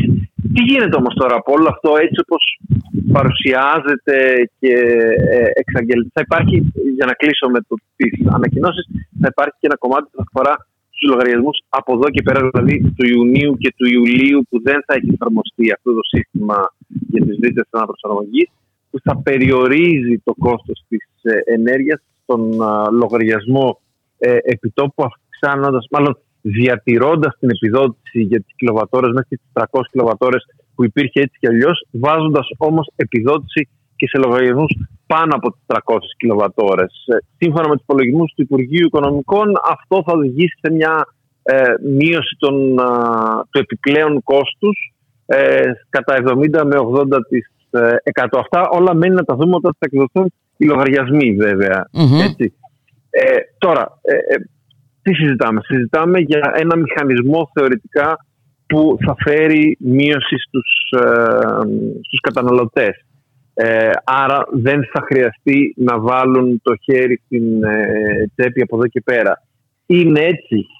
Δεν είναι ακριβώς έτσι γιατί δεν πηγαίνει η κυβέρνηση να καταργήσει την ρήτρα αναπροσαρμογής ή να περιορίσει τα έσοδα mm επιδοτεί αυτά τα επιπλέον έσοδα από τον κρατικό προπολογισμό. Μάλιστα, Άρα, που σημαίνει ότι εμείς τα πληρώνουμε πάλι εν Από την άλλη τσέπη, από την άλλη τσέπη μας τα παίρνουν. Μάλιστα. Ε, και αυτό σημαίνει ότι δημιουργεί ένα χρέος που θα κληθούν να το σηκώσουν οι επόμενες γενιές. Προκειμένου δεν μπορώ να καταλάβω να προστατευτούν κάποιοι να προστατευτούν κάποια υπερκέρδη, να προστατευτούν κάποια. Νομίζω ε, ότι είναι ναι, προφανές αυτό, Αλέξανδρε. Ναι. Ε, τουλάχιστον αυτό, αυτό, αυτό το συμπέρασμα βγαίνει. Ε, κρατάω, κρατάω μια πισινή για να λέω ότι είμαι δίκαιος να, να δούμε το επόμενο διάστημα mm-hmm. το, το, τον, τον μηχανισμό που θα εφαρμοστεί από τον Ιούλιο, πώς ακριβώς θα είναι, για να δούμε τι ακριβώς θα είναι αυτό που θα... Πάντως ε, νομίζω ότι ε, και η χρονική περίοδος ε, δεν είναι τυχαία γιατί περιμένουμε, υπάρχουν αγωγές έτσι που θα εκδικαστούν τον, τον Ιούνιο. Επομένως ενδεχομένως περιμένει και ε, ανάλογες αποφάσεις δικαστικές η κυβέρνηση. Ναι, ναι, ναι. Πέρα από τις αγωγές νομίζω ότι έχουμε εκλογές και αυτό νομίζω είναι που έκανε το Μέγαρο Μαξίμ να κινητοποιηθεί γιατί είδε τις ε, μετρήσεις της κοινή γνώμης ότι αυτό που πληγώνει περισσότερο από όλα την κυβέρνηση δεν είναι ούτε καν η ακρίβεια στα σούπερ μάρκετ αλλά η ακρίβεια στο, στο ηλεκτρικό ρεύμα. Και γι' αυτό έσπευσε να πάρει κάποια μέτρα ώστε να μπορεί να ανακοινώσει ότι έχει πάρει μέτρα. Ε, είναι δεδομένο ότι ε, δυστυχώς θα το δούμε, θα, θα ζήσουμε ακόμα κάνα δύο μήνες με υψηλούς ε, μέχρι όλο αυτό το πράγμα να αρχίσει να εφαρμόζεται και τα λοιπά. Δεν είναι μια εύκολη διαδικασία. Επίσης, περιμένουμε να ε, εκδοθεί ένα πόρισμα από την ΡΑΕ που θα ορίζει τι είναι αυτό που θεωρείται επιπλέον έσοδα στις εταιρείες ώστε να γίνει μετά να εφαρμοστεί ο μηχανισμός. Άρα δεν είμαστε απόλυτα σίγουροι ότι αυτή η τρέβλωση που ζούμε τους προηγούμενους μήνες θα διορθωθεί γιατί θα είναι ένα πόρισμα θα το κάνει η ΡΑΕ. Ε, Προφανώς ε, ε, όλοι ας πούμε ότι έχουμε εμπιστοσύνη ότι το πόρισμα θα είναι σωστό κτλ. Αλλά είναι ένα πόρισμα που θα ορίζει αυτό τι σημαίνει ε, επιπλέον έσοδα στις εταιρείες και με βάση αυτό το πόρισμα θα εφαρμοστεί ο μηχανισμός. Μένει να δούμε λοιπόν αν όλο αυτό θα οδηγήσει όντως σε μείωση των λογαριασμών ηλεκτρικής ενέργειας στο επόμενο διάστημα. Υπενθυμίζω ότι η ΡΑΕ έχει πει ότι είναι παράλογος ο τρόπος που εφαρμόζεται η ρήτρα αναπροσαρμογής στους λογαριασμούς, ότι δεν έχει βάλει η ΡΑΕ να εφαρμοστεί η ρήτρα αναπροσαρμογής στους λογαριασμούς και υπενθυμίζω ότι ο, ο Μπάμπης Παπαδημητρίου, ο βουλευτής της Δημοκρατίας, ξέφυγε πριν από μερικές ημέρες να πει ότι πιέστηκε και η ΔΕΗ να βάλει ρήτρα αναπροσαρμογής, πιέστηκε από τους ιδιώτες με αποτέλεσμα οι λογαριασμοί της ΔΕΗ που δεν ήταν τόσο υψηλοί να αρχίσουν να εκτινάσονται και αυτοί εξαιτίας της ρήτρας αναπροσαρμογής. Και αυτό ήταν μια λογική προφανώς του εσύ δεν μπορείς να είσαι φτηνή, ε, θα γίνεις και εσύ πάρα πολύ ακριβή για να έχουμε όλοι αυτόν τον ίδιο μηχανισμό που φέρνει υπερκέρδη στι ε, εταιρείες. Έχω να πω και δύο-τρία καλά. Ένα καλό. Έστω και ένα ευρώ επιπλέον να πηγαίνει στον οικογενειακό λογαριασμό είναι θετικό σε αυτή τη δυσκολία που ζουμε Ε, είναι δεδομένο ότι το γεγονός ότι παραδέχεται πλέον η κυβέρνηση ότι υπάρχει ακρίβεια, υπάρχει υπερκέρδος, υπάρχει ζήτημα με τις εταιρείες, ανοίγει ένα δρόμο ακόμα και για δικαστικές αποφάσεις, αλλά κυρίως ανοίγει ένα δρόμο για πολιτικές και εκεί θα δείξει η κυβέρνηση αν το, ε, ε, το, το πιστεύει αυτό που είπε και αυτό που ανακοίνωσε τις προηγούμενες μέρες και κυρίως το θετικό είναι ότι δεν πάει να κάνει παρέμβαση στα υπερκέρδη των εταιριών γιατί αυτό μπορεί να καλυφθεί πάρα πολύ εύκολα. Αγοράζει μια προβληματική εταιρεία και μηδενίζει τα υπερκέρδη τους λογιστικά, άρα θα εμφανίσει ότι δεν έχει υπερκέρδη, αλλά στα επιπλέον έσοδα. Το ζήτημα είναι πού θα οριστεί. Πού ορίζεται αυτό, αυτό το επιπλέον; Έσοδα; Μάλιστα. Ναι. Ε, και βέβαια δεν λύνονται και βασικά ζητήματα Αλέξανδρα έτσι όπως το θέμα του χρηματιστηρίου της ε, ενέργειας Προφανώς και αυτό παραμένει ε, ενεργό και παραμένει αυτή η στρέβλωση και αυτός ο περίεργος τρόπος πολιτικού της ενέργειας στην Ελλάδα γιατί το χρηματιστήριο ενέργειας υπάρχει παντού απλά στην Ελλάδα ε, όσοι είναι το 100% ναι, ναι, τα κάνουμε λίγο περίεργα ως συνήθως στην Ελλάδα όλα το μεγάλο πρόβλημα των ανακοινώσεων είναι ότι δεν υπάρχουν μέσα πουθενά οι επιχειρήσεις. Ο κύριος ε, είπε ότι έχουν επιδοτηθεί ήδη από το προηγούμενο διάστημα και θα το δουν στου λογαριασμούς και του Μαρτίου και τα λοιπά και τις μετρήσεις του Μαρτίου και τέτοια. Αυτό σημαίνει και ότι μετά όταν θα υπάρξει η, η, η λύση στην ρήτρα προσαρμογής από τον Ιούλιο, προφανώς θα, ε, θα υποφεληθούν και επιχειρήσεις. Αλλά αυτό σημαίνει ότι για το επόμενο διάστημα, ακόμα και αν πιστέψουμε ότι θα, θα είναι πάρα πολύ καλό όλο αυτό που θα γίνει από τον Ιούλιο και μετά στους λογαριασμούς με τη ρήτρα, για το επόμενο διάστημα οι αυξημένοι λογαριασμοί που έρχονται στις επιχειρήσεις θα, θα συνεχίζουν να πληθωριστικές πιέσεις. Άρα να αυξάνουν τι τιμές, άρα να πηγαίνουμε στα ράφια ή στις υπηρεσίες που μας παρέχουν ή ό,τι άλλο είναι. Μάλιστα. Και να βλέπουμε το ψωμί να έχει φτάσει στα ύψη, για παράδειγμα. Αλέξανδρε, ήσουν όπως πάντα πολύ διαφωτιστικός. Να σε ευχαριστήσουμε πάρα πολύ.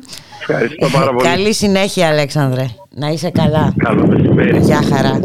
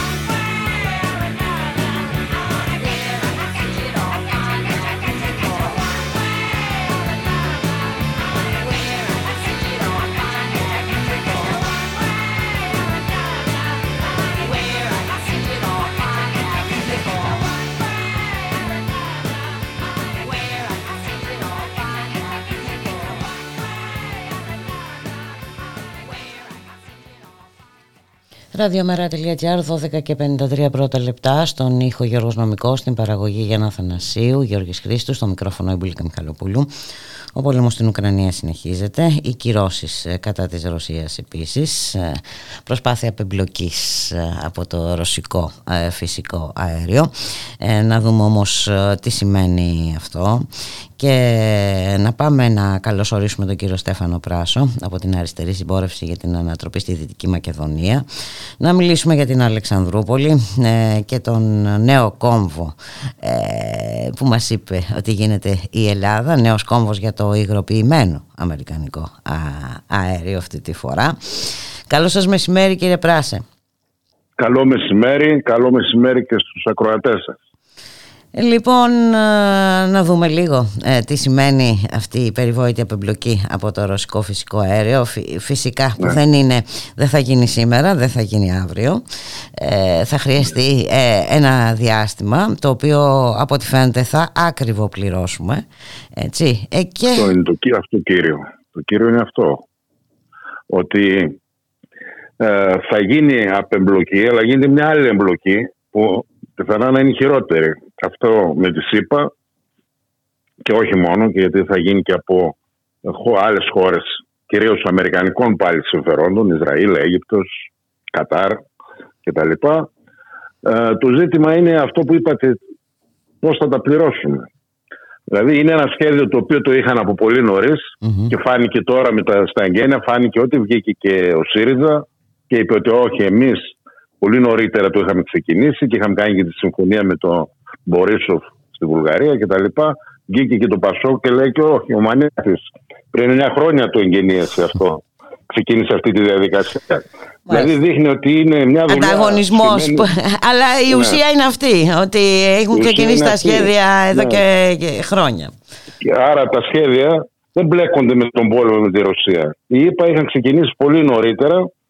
Πολύ νωρίτερα ε, να κάνουν μια εισβολή ή επέλαση με την ε, ενέργεια στην Ευρώπη, κυρίως στην Ευρωπαϊκή Ένωση, με κύριο στόχο να, ε, να, να ξεφύγουν από το ρώσικο φυσικό αέριο. Και αυτό είναι οικονομικά, οικονομικά συμφέροντα, έτσι, όχι μόνο για τα γεωπολιτικά. Εταιρείες αμερικάνικες δραστηριοποιούνται πάρα πολύ τα τελευταία χρόνια στην εξόριξη αυτού του σχιστολιθικού αερίου θα μπορέσουμε να πούμε και για τι περιβαλλοντολογικέ επιπτώσεις λίγο μετά γι' αυτό, γιατί γι' αυτό δεν μιλάει κανένας. Όλοι μιλούσαν για τον βρώμικο του λιγνίτη. Όμως το καθαρό LNG, πώς παράγεται και τα λοιπά και τι σχέση έχει με το κλίμα, θα το πούμε μετά. Α μείνουμε λίγο στο διατάφτα ότι ήταν μια στημένη δουλειά.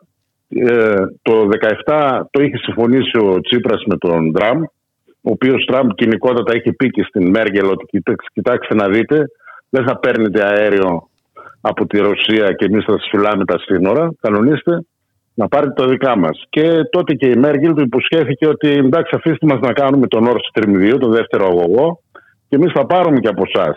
Θα κάνουμε τερματικούς σταθμούς και θα πάρουμε και από εσάς LNG. Δηλαδή, Οπότε βλέπουμε πάρα πολύ καλά πώς βόλεψε αυτός ο πόλεμος. Ακριβώς. Τώρα στο πίσω μέρος των κεφάλων μας κάνουμε και σκέψεις αν ο πόλεμος είχε σχέση με αυτό. Δηλαδή αν οι Αμερικάνοι όντως ε, προσπαθούσαν να στριμώξουν τους Ρώσους ώστε να, να γίνει αυτός ο πόλεμος, να γίνουν οι κυρώσεις και να επικρατήσουν γιατί είναι τεράστια τα κέρδη πλέον για τους Αμερικάνους. Δεν είναι μόνο η ελλαδα Η Ελλάδα είναι μια πύλη ε, εισόδου του, του υγροποιημένου αερίου που θα γίνει αγωγός, θα πάει τη Βουλγαρία η οποία με την πρόσκληση των ΗΠΑ απευθείας πήγε και μπήκε και αυτή στο, στην εταιρεία αυτή του Κουπελούζου, την Gas Stream. Μπήκαν η Βόρεια Μακεδονία, η Ρουμανία, η Μολδαβία και πιθανόν λένε ας πούμε ότι αυτό μπορεί να φτάσει και στην Ουκρανία. Όμως το οικονομικό ένα μέρος. Το οικονομικό είναι φανερό ότι το αέριο των αγωγών είναι πολύ φθηνότερο, άσχετα από τις συγκυρίες και τα λοιπά, από το αέριο το οποίο το κουβαλάς με καράβια από τη ΣΥΠΑ και ε, ο τρόπος εξόρυξης του είναι πολύ πιο ακριβώς από τον τρόπο εξόρυξης του φυσικού αερίου. Γιατί γίνεται με εκρήξεις, με χημικά κτλ. Απελευθερώνεται μέσα από την πέτρα στην ουσία, γι' αυτό δεν λέμε σχιστολιθικό, από το σχιστόλιθο απελευθερώνεται και θα έχει μια διαδικασία η οποία είναι και περιβαλλοντοκτόνα αλλά και ακριβή. Άρα εμείς θα το πληρώσουμε δύο και τρεις φορές παραπάνω αυτό εδώ το LNG από ότι το, το φυσικό αέριο το οποίο ερχόταν μέσω αγωγών. Μάλιστα. Και αυτά φυσικά δεν θα πληρώσει ο Μητσοτάκη, ότι οι βιομήχανοι, μια χούφτα βιομήχανοι, του οποίου τους ταΐζει, τους έχει μπουκώσει οι ολιγάρχες που λέει και ο Βαρουφάκης, ας πούμε, αυτοί οι ολιγάρχες, ή το κεφάλαιο, το οποίο το μπουκώνει με χρήμα και εμείς συνεχίζουμε να πληρώνουμε και ε, αυτό δεν έχει τέλος. Δηλαδή δεν είναι μια, μια πλωτή δεξαμενή στην Αλεξανδρούπολη. Τα είπε και ο ίδιος, δεν ξέρω αν τον παρακολουθήσατε. Ετοιμάζουν ακόμα μια πλωτή δεξαμενή στην Αλεξανδρούπολη, δεύτερη. Ετοιμάζουν μία στην Κόρινθο, μία στην, στο Βόλο.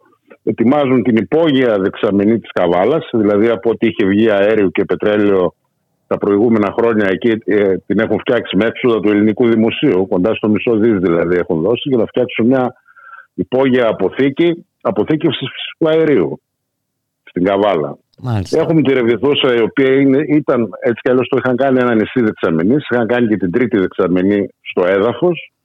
Τώρα, τώρα έστησαν ένα καράβι νοικιασμένο από, πιθανά από Έλληνες εφοπλιστέ, γιατί οι Έλληνες έχουν κάνει μεγάλη επένδυση οι Έλληνες εφοπλιστέ πάνω σε αυτό. Mm-hmm. Ίσως να ξεπερνάει τα 100 δις. Δηλαδή 14 καράβια παρήγγειλε μόνο ο Μαρινάκης στα μισά, τα έχει λάβει κιόλας. Δηλαδή. Μάλιστα. Και νοικιάζουν αυτό 170 εκατομμύρια, κοστίζει αυτή η δεξαμενή. Την έχουν έξω από τη Ρεβιθούσα. Μια τέταρτη δεξαμενή, η οποία είναι πλωτή δηλαδή. Και αυτό δεν έχει τέλος. Κάθε λίγο ακούμε και, και άλλα πράγματα. Δηλαδή είναι μια δουλειά με τους Αμερικάνους, η οποία πιθανά κρύβει και άλλα πράγματα, όπως τις βάσεις. Δηλαδή δεν έγινε τυχαία η νέα συμφωνία των βάσεων, προβλέπει να γίνουν δύο, δύο ακόμα βάσεις. Μία ναυτική βάση στην Αλεξανδρούπολη, καθόλου τυχαία που έγινε εκεί και δεξαμένη, και μία στο Στεφανοβίκιο. Το 19 νομίζω υπογράφτηκε αυτή η νέα συμφωνία. Τα λιμάνια έχουν βγει με προτεραιότητα για πώληση και της Αλεξανδρούπολης και της Καβάλας. Τώρα μπορούμε να φανταστούμε ποιος θα αγοράσει αυτά τα λιμάνια. Και εκεί στείνεται και στρατός. Δηλαδή πιθανά να έχουμε και μια αιστεία πολέμου εκεί στην Αλεξανδρούπολη γιατί οι Ρώσοι είπαν ότι ε, πιθανά να χτυπήσουν στόχους από αυτούς που βοηθάνε την Ουκρανία και επειδή παίζεται και αυτό το παιχνίδι με το υγροποιημένο αέριο καθόλου παράξενο να μπούμε και σε μια τροχιά τέτοια ας πούμε πολεμική κάτι που ε, δεν το θέλουν φυσικά με τίποτα αλλά δεν μπορούμε να το αποκλείσουν και με τίποτα. Το κυριότερο είναι ότι ο Λιγνίτης δεν έκλεισε για τους λόγους που έλεγε ο Μητσοτάκης. Επικαλέστηκε την κλιματική αλλαγή και τις υποχρεώσεις της χώρας, οι οποίες δεν υπήρχαν. Διότι η χώρα μας δυστυχώς. Και, εν πάση περιπτώσει, δεν ήταν και τόσο επίγον. Αν υποθέσουμε ότι ναι. υπήρχαν και κάποιοι. Δεν ήταν επίγον, γι' αυτό και καμία χώρα, καμία χώρα δεν είπε ότι αύριο εμείς θα κλείνουμε. Καμία χώρα. Η Γερμανία που έχει και πυρηνικά, έχει και φυσικό αέριο, δύο αγωγούς κτλ. Είπε ότι θα τα κλείσουν, θα προσπαθήσουν να τα κλείσουν τους 40 του 2040. Μάλιστα. Οπότε... Αυτά ό,τι αφορά εκεί πέρα, δεν ξέρω, αυτά είχα να σα πω και επειδή είπα να πω και λίγο για το περιβάλλον. Ναι, γιατί έχει, έχει μεγάλη σημασία να το επισημάνουμε και αυτό. Έτσι, για να Μάλιστα, ξέρουμε τι ακριβώς γίνεται. Ε. Είναι πολλαπλά α, επιζήμιο από το λιγνίτη. Δηλαδή, η εξόρυξή του γίνεται ως εξής: ε, μπαίνει ένας σωλήνας, βάθος δεν ξέρω 200 μέτρων, και ένας οριζόντιος. Μέσα σε αυτά μπαίνουν χημικά με νερό και μπαίνοντας μέσα σε αυτά γίνονται εκρήξεις. Και απελευθερώνουν αυτό το αέριο που βγαίνει. Κατά την ε, εξόριξη, καταρχήν δημιουργεί μεγάλα προβλήματα στα νερά. Δηλαδή η ρήπανση του υδροφόρου ε, ορίζοντα. Περνάνε μάλιστα στο νερό και βέβαια. Δημιουργεί σεισμούς. Δηλαδή και εκεί ακόμα και σε μέρη που δεν, υπήρ, δεν ήταν σεισμογενή, γίνονται πλέον σεισμογενεί διότι δημιουργούν κενά στα εδάφια από τις εκρήξεις αυτές, αλλάζει δηλαδή η μορφολογία και δημιουργούν σεισμούς. Όσο αφορά την κλιματική αλλαγή, αυτές οι μαρτυρίες και τα στοιχεία που έχουν βγει είναι ότι απελευθερώνει πάρα πολύ διοξείδιο του άνθρακα, η διαδικασία της εξόρυξης, αλλά το κύριο είναι ότι απελευθερώνει μεθάνιο. Το μεθάνιο είναι 20 έως 80 φορές δραστικότερο από το διοξείδιο του άνθρακα σε ό,τι αφορά τα αέρια του θερμοκηπίου, ό,τι αφορά κλιματική αλλαγή που μιλάμε σήμερα, το οποίο ε, διαφεύγει και κατά την εξόριξη αλλά και κατά την μεταφορά. Επίσης και κατά την αεροποίηση υγροποίηση, επαναεροποίηση κτλ. Όλα αυτά δημιουργούν χειρότερη κατάσταση από ό,τι δημιουργούν τα ορυκτά καύσιμα, τα υπόλοιπα, ή το φυσικό αέριο είτε ο άνθρακας κτλ. Αλλά επειδή είναι αμερικάνικο, το λέμε καθαρό και δεν μιλάνε και οι οικολόγοι, οι οποίοι έχουν καταρχήν τη γλώσσα τους τα τελευταία διαστήματα, δεν βλέπουν τίποτα, δεν βλέπουν τα, τα, να γκρεμίζουν τα βουνά, οι κάμποι ας πούμε, να μην έχουμε η κτηνοτροφία μας να συρρυκνώνεται λόγω των ανανεώσιμων πηγών. Και όλα αυτά. Εμείς τους περιμένουμε να μιλήσουν για το LNG, να μάθει ο κόσμος. Ναι, και αυτό ήθελα να πω. Το σημαντικό και το, το τελείως απογοητευτικό, ε, κύριε Πράσα, είναι ότι δεν ακούμε. Ε, δεν υπάρχει στο δημόσιο διάλογο. Είναι γιατί τα μέσα μαζικής ενημέρωσης, που είναι πρωτοφυπάτη και αυτό, στα χρονικά, ελέγχει τα πάντα. Η Νέα Δημοκρατία. Παρακολουθώ, ας πούμε, και τη ΣΕΡΤ και τα ιδιωτικά κανάλια ελέγχονται απόλυτα. Δεν τους ξεφεύγει τίποτα. Ούτε Οπότε... χθες μας είπαν από πού θα δοθούν τα λεφτά. Είπαν θα δώσει, θα δώσει, από πού θα δοθούν τα λεφτά. Πάλι θα δοθούν από εμάς. Μέσα από τους ίδιους λογαριασμούς δηλαδή πληρώνει κάνει μνημόσυνο με ξένα κόλληβα. Ε, και δεν είναι μόνο αυτό, ότι επιβαρύνουμε με χρέη και τους επόμενους. Τα παιδιά μας, τα εγγόνια ναι. μας. Αυξάνουμε Ακριβώς. ένα χρέο. σε περιπτώσει για να μην θυγούν ναι. ε, κάποιοι, ορισμένοι. Οι, οι, πέντε, πέντε είναι, μία χούφτα. Είναι οι λιγάρχες οι οποίοι οικονομάνε χρήμα από εδώ πέρα, έχουν βγάλει δηλαδή τόσα λεφτά που οι ίδιοι τα χαρακτήρισαν ουρανοκατέβατα και που δεν τα περίμεναν. Δηλαδή, δεν, αυτοί με 45 ευρώ η μεγαβατόρα έβγαζαν κέρδη. Και έφτασαν με κόστος 120 και 130 να πουλάνε 250 και 350. Τεράστια κέρδη. Δηλαδή, τώρα είπε ότι θα τους πει να μας δώσουν και εμάς κάτι λεφτά από αυτά εδώ, για να, στον κόσμο δηλαδή. Μάλιστα. Την καλοσύνη τους, να δώσουν και κάτι από αυτά τα υπέρογκα κέρδη που έβγαλαν, ότι θα δώσουν και κάτι στον Κοσμάκη που στείνεται έξω από τη ΔΕΗ και από τι άλλε εταιρείες θα κάνει διακανονισμού, δεν μπορεί να πληρώσει το ρεύμα και μας έδωσε, τους έδωσε και 50 ευρώ στον κατώτατο μισθό και το έκανε. Και πάση περιπτώσει, ο, ακόμη και αυτές ε, ε, και αυτά τα μέτρα που ανακοινώθηκαν ε, είναι ασαφή. Έτσι υπάρχει μια... και λίγο νεφελώδη. Να δούμε τι από όλα αυτά θα γίνει και τι αντίκρισμα θα έχουμε ε, στους ναι, λογαριασμούς. Το θέμα είναι... Ε, ναι, κάπως έτσι. Ε, τα λέγαμε και με τον συνάδελφο προηγουμένως. Το θέμα είναι να, να ενημερώνεται ο κόσμος, ναι. ε, κύριε Πράσο, να ξέρει να πάρα πολύ και καλά. Να αρχίσει να μπαίνει στο προσκήνιο ο κόσμος, γιατί ίσως είναι ο μοναδικός, ο λαϊκός παράγοντας δηλαδή, είναι ο μοναδικός που μπορεί να αλλάξει αυτήν την κατρακύλα η οποία δεν έχει τελειωμό. Όντως δεν έχει τελειωμό και όπως πολύ σωστά υπογραμμίσατε κι εσείς δεν είναι μόνο το οικονομικό, είναι και το περιβαλλοντικό και αυτό είναι ένα τεράστιο, ναι. τεράστιο θέμα πραγματικά. Είναι ένα τεράστιο ζήτημα το οποίο και αυτό ενθολωμένο μας έρχεται. Δεν, οι πληροφορίες δηλαδή που έχει ο κόσμος δεν είναι σωστές. Πολλές φορές λέγονται χοντροειδή ψέματα, τα παρακολουθώ και πρέπει να ενημερώνεται και εναλλακτικά, να δει και άλλες πηγές και ο κόσμος από πού ενημερώνεται, αν ισχύουν αυτά που του λένε ναι, ναι. Και πρέπει να βρούμε τέλος πάντων όσοι ενδιαφερόμαστε ένα μηχανισμό ε, ναι. ενημέρωσης. Και με συνεννόησης, ας πούμε, και ενημέρωσης και, και δράσης, θα έλεγα. Εγώ το πάω λίγο παρακάτω. Ναι, ε, για να δράσεις πρέπει να ξέρεις τι σου γίνεται, ναι, να είσαι ναι, σωστά ναι, ενημερωμένος όμως. Αν δεν είσαι δεν δράσεις ή δράσεις αντίθετα από αυτό που θα έπρεπε. Έτσι ακριβώς είναι. Κύριε Πράσα να σας ευχαριστήσουμε πάρα πολύ για τη συνομιλία. Και εγώ σας ευχαριστώ για το βήμα που μου δίνετε να πω τις απόψεις. Να είσαστε καλά, ευχαριστώ πολύ, καλή ευχαριστώ συνέχεια. Ευχαριστώ πολύ, γεια σας. Γεια σας.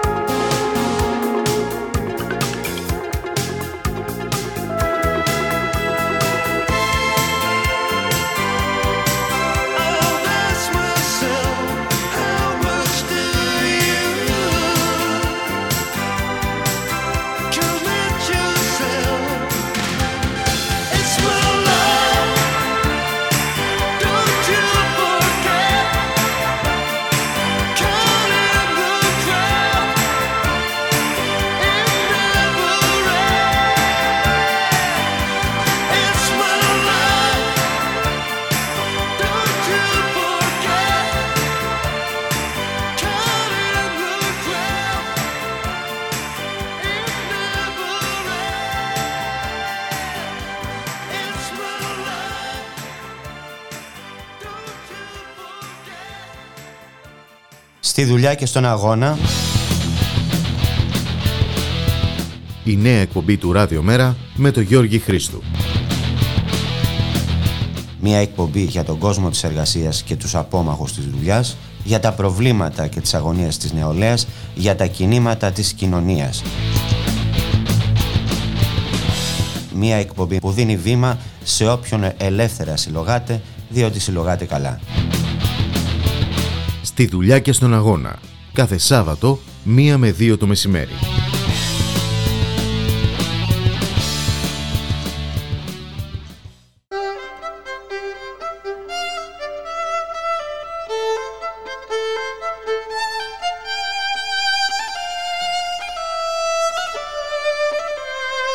Ραδιομέρα. Η ανυπακοή στο ραδιόφωνο.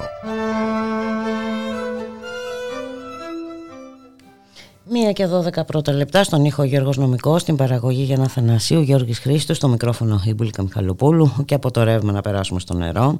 Έχουμε την ευνοϊκή απόφαση από το Συμβούλιο της Επικρατείας ε, που είπε όχι στην ιδιωτικοποίηση ε, του νερού. Υπάρχουν, υπάρχει όμως σε κρεμότητα το θέμα της παραχώρησης ε, σε ιδιώτες των δικτύων από τα οποία ιδρεύεται η Αθήνα, των δικτύων και των υδάτινων πόρων. Σήμερα έχουμε μια καλλιτεχνική εκδήλωση διαμαρτυρίας κατά της ιδιωτικοποίησης του νερού.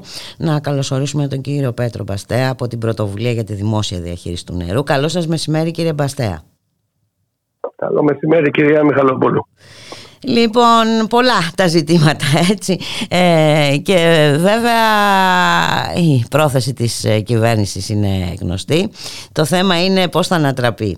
Γιατί ναι μεν έχουμε την ε, απόφαση του Συμβουλίου της Επικρατείας το όχι στην ιδιωτικοποίηση του νερού αλλά υπάρχει σε κρεμότητα το θέμα των δικτύων έτσι δεν είναι; Κύριε Μιχαλοπούλου, είμαστε αισιόδοξοι ότι με την προσπάθεια που κάνουμε και εμείς και οι πολίτες της Αθήνας, αλλά και τα σωματεία της ΕΙΔΑΠ, και αυτή η απόφαση του Συμβουλίου της Επικρατείας θα είναι υπέρ της δημόσιας διαχείρισης του νερού και κατά της προσπάθειας ιδιωτικοποίησης που κάνει η κυβερνηση Δεν έχει να κάνει η παράδοση του εξωτερικού υδροδοτικού συστήματος της Αθήνας και της Αττικής. Δεν έχει να κάνει με αυτά που επικαλείται η κυβέρνηση, δηλαδή με βελτίωση των υποδομών, της ποιότητας κτλ., έχει να κάνει ξεκάθαρα με παράδοση του νερού και σημαντικών κεφαλαίων από τους πολίτες της Αθήνας στις τσέπες συγκεκριμένων επιχειρηματιών. Και αυτό πρέπει να το καταλάβει ο κόσμος, ότι γίνεται μια προσπάθεια από την κυβέρνηση να ρίξει λάσπη, λάσπη στην ΕΔΑΠ και τους οργανωμένου της, οι οποίοι λέει επί σειρά ετών δεν συντηρούσαν δεν επένδυαν, δεν φρόντιζαν το εσωτερικό ιδεοδοτικό σύστημα. Και θα έρθουν οι εργολάβοι να τα ναι, κάνουν όλα σωστά. Η εταιρεία αυτή που έκλεισε δύο μέρες στον κόσμο στην Αττική Οδό, ας πούμε, να το φτιάξει. Αυτό, περί αυτού πρόκειται δηλαδή. Έτσι. Η ΕΙΔΑΠ επί σειρά ετών, ακόμα και σήμερα, παρέχει καθαρότατο και ποιοτικά άριστο νερό στους πολίτες της Αττικής. Φροντίζει όπως πρέπει με πόρους τους οποίους φυσικά καταβάλουν οι ίδιοι οι πολίτες. Το, το, το δίκτυο, το εξωτερικό δικό δίκτυο και το εσωτερικό δίκτυο διανομής.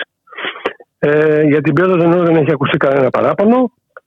Ε, υπάρχουν φυσικά παράπονα για την πολιτική τη ΕΔΑΠ όσον αφορά το θέμα των διακοπών και αυτό είναι ένα άλλο θέμα το οποίο επίσης μπορούμε να το συζητήσουμε. Αλλά δεν υπάρχει καμία δικαιολογία από μεριά τη κυβέρνησης να μεταφέρει 250 εκατομμύρια από τις τσέπες των Αθηναίων να τις μεταφέρει στι τσέπες των επιχειρηματιών.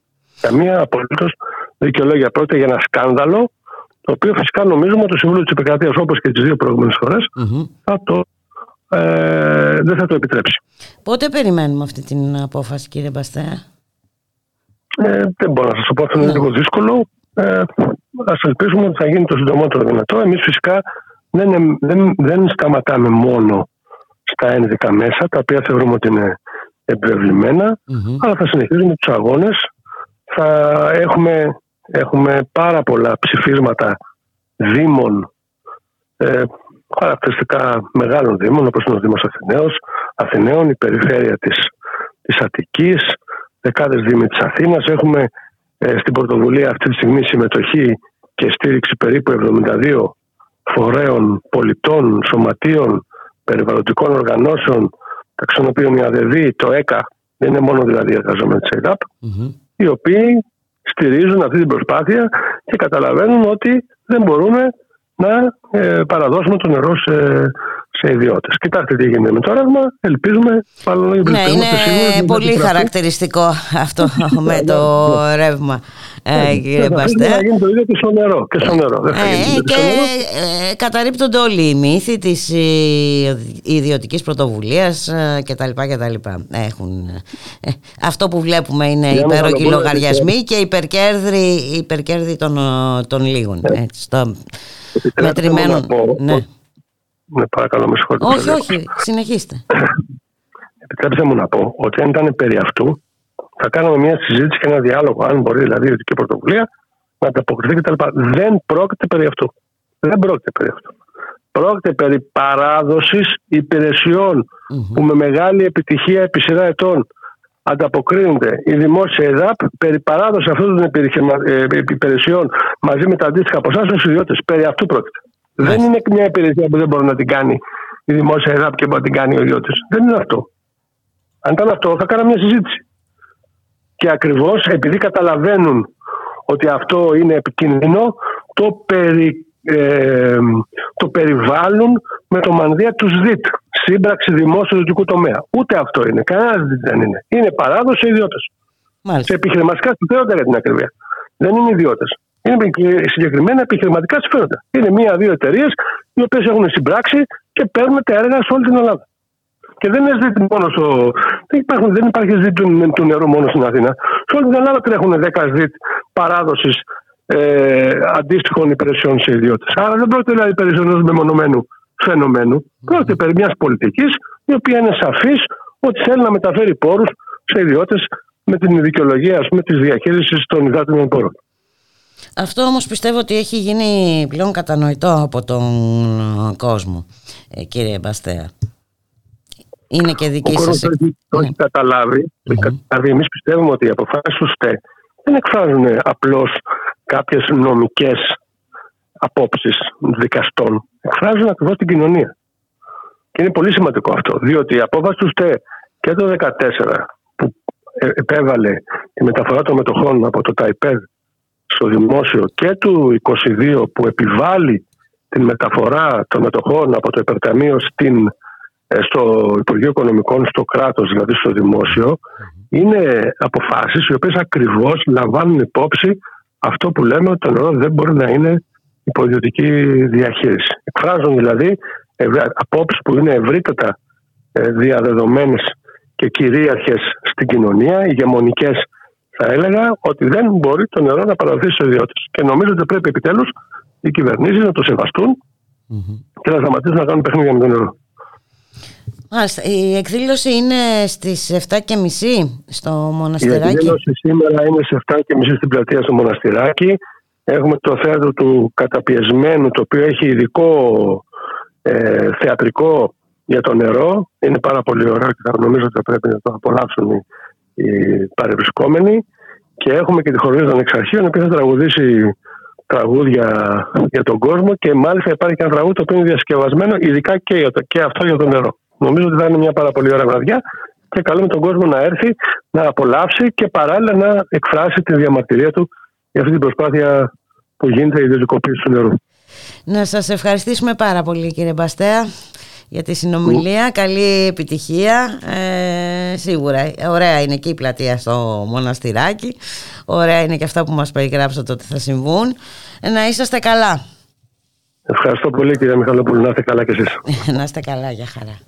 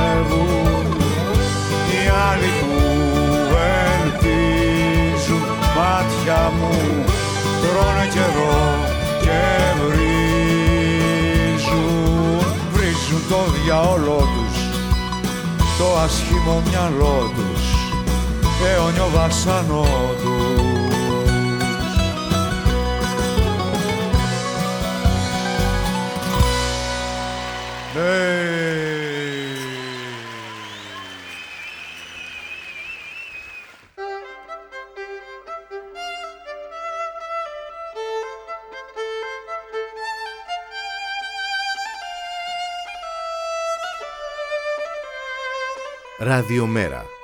Η ανυπακοή στο ραδιόφωνο.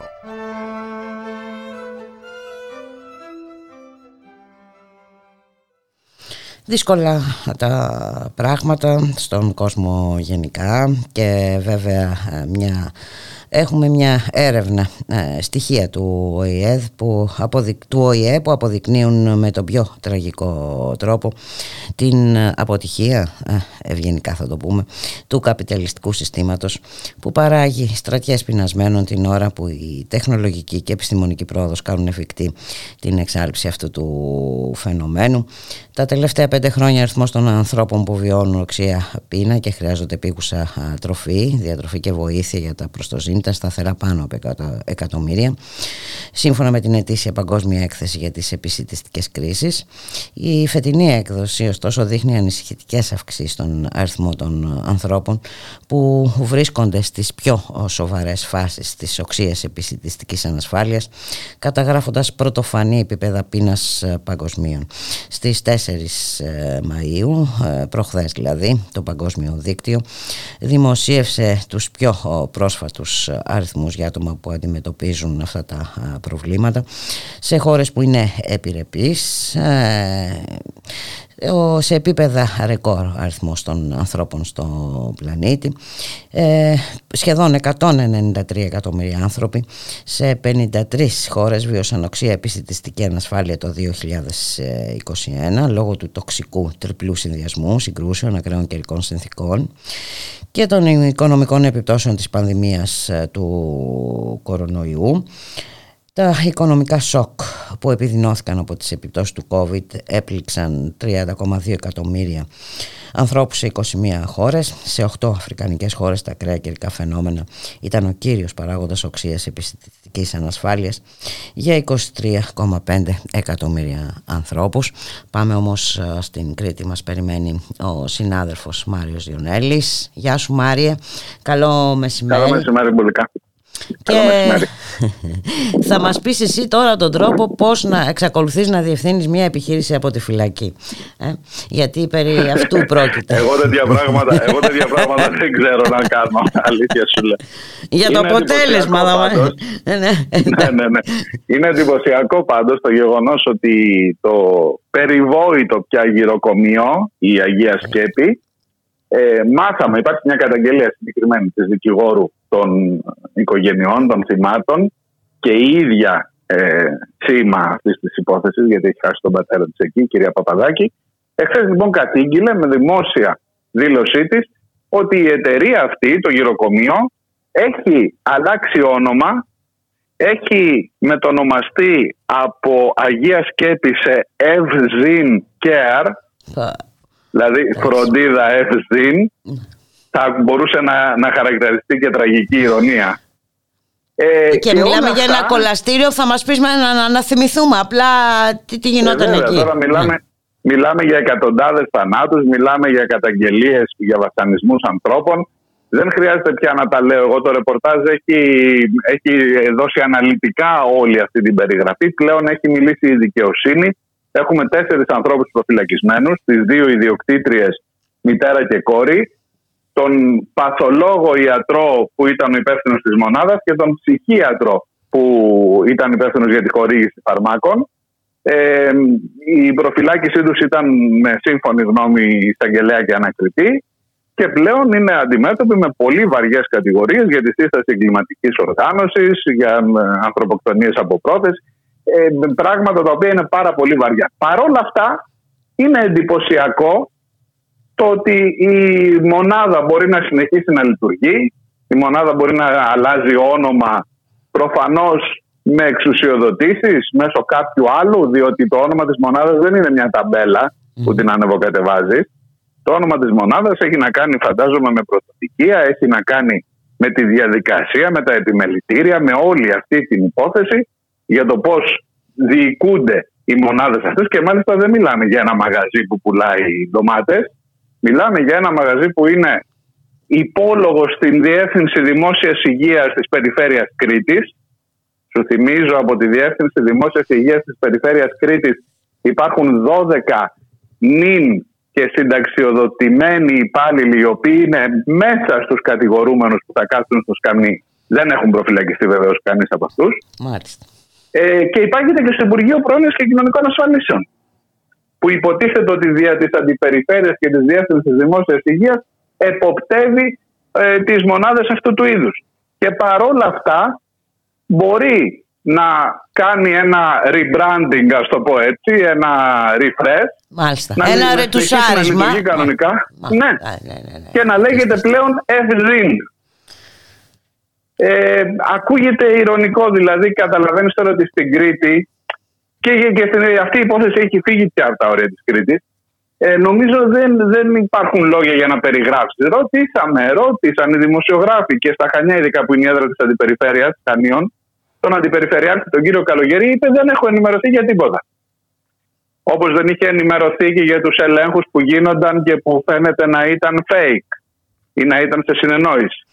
Και τι δουλειά κάνει ακριβώς, δηλαδή. Ε, Τέλος ε, αντιπερια, αντιπεριαρχεύει, ξέρω εγώ, ναι, ναι, κάπως ναι. έτσι. Ε, εντάξει, αν δεν ξέρει ε, αυτό, αν δεν ξέρει εκείνο, αν δεν ναι, τέλος πάντων. Εντάξει, δεν, μιλάμε για μια απλή υπόθεση, όπως είπες και εσύ δεν πουλάγε ντομάτες, δεν μιλάμε για ένα ψιλικατζίδικο τώρα, έτσι. Ακριβώς. Ε, και το κυριότερο είναι ότι δεν ήξερε ούτε ο, περιφερεια, ούτε ο αντιπεριφερειάρχης ούτε ο περιφερειάρχης, ο κύριος Αρναουτάκης, ε, δεν ήξεραν οτιδήποτε για τις για τη δράση αυτών των ανθρώπων που ήταν υπάλληλοι τους. Και εκεί είναι βαριά η πολιτική ευθύνη. Ε, δηλαδή των 12 ανθρώπων σου θυμίζει μία εξ αυτών, μία κοινωνική λειτουργός, κατηγορείται ακόμα και με την κατηγορία της αρπαγής ηλικιωμένων και της μετάβασής τους με το ζόρι στην μονάδα. Άλλοι εργαζόμενοι κατηγορείται ότι ήταν κουμπάρα με, με την ιδιοκτήτρια και έπαιρνε τηλέφωνο και ενημέρωνε όποτε πρόκειται να γίνει ο έλεγχος. Μάλιστα. Η επίσημη θέση που έχουμε από τον Περιφερειάρχη σε αυτά τα ζητήματα, τα πιο σοβαρά την αλλαγή της επωνυμιας είναι ότι περιμένουμε να αποφανθεί η δικαιοσύνη και τότε θα πάρουμε θέση. Ε, να ρωτήσω κάτι. Εν τω μεταξύ. Ναι, ναι. Ίσονος σημασία, εντάξει, σε σχέση με όλα τα άλλα. Δεν, απλά είναι.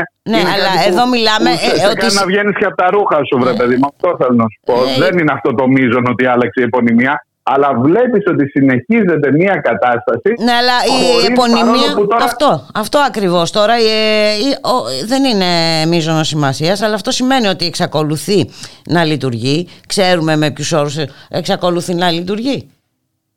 Μπορεί να έχουν αλλάξει όροι με τους όρους ακριβώς που λειτουργούσε. Μάλιστα οι άνθρωποι, σε πληροφορώ, οι άνθρωποι που δεν έχουν συνταξιοδοτηθεί, οι 12 κατηγορούμενοι, ναι. οι 9 είναι να, ακόμα να δουλεύουν στην υπηρεσία εκεί. και εξακολουθούν να, να δουλεύουν στην υπηρεσία που κάνει τους ελέγχους για τα γεροκομεία των Χανίων, του νομού Χανίων. Πάρα πολύ ωραία. Ακούγεται δηλαδή τόσο, τόσο εξοργιστικά ε, με, με, τόσο εξοργιστικές είναι οι παραλήψεις και οι πράξεις γύρω από αυτή την υπόθεση που καταλαβαίνεις ότι αρχίζει από ένα σημείο και μετά να παίρνει και άλλη διάσταση. Και όλοι αναρωτιούνται ποιος είναι αυτός ο τόσο ισχυρός δεσμός ή ο τόσο ισχυρός πόλος που κρατά τα πράγματα σε αυτή την κατάσταση στην ε, κοινωνία των Χανίων, στη Δυτική Κρήτη συνολικά. Και Μάριε και φυσικά ε, εδώ υπάρχει και ένα, δηλαδή μια διαφορία τρομερή έτσι, για τους ε, ανθρώπους. Δεν, ε, πώς περνάνε αυτοί οι άνθρωποι εκεί πέρα πια δηλαδή, ποιες είναι... Ποιες Κοίταξε είναι... να δεις.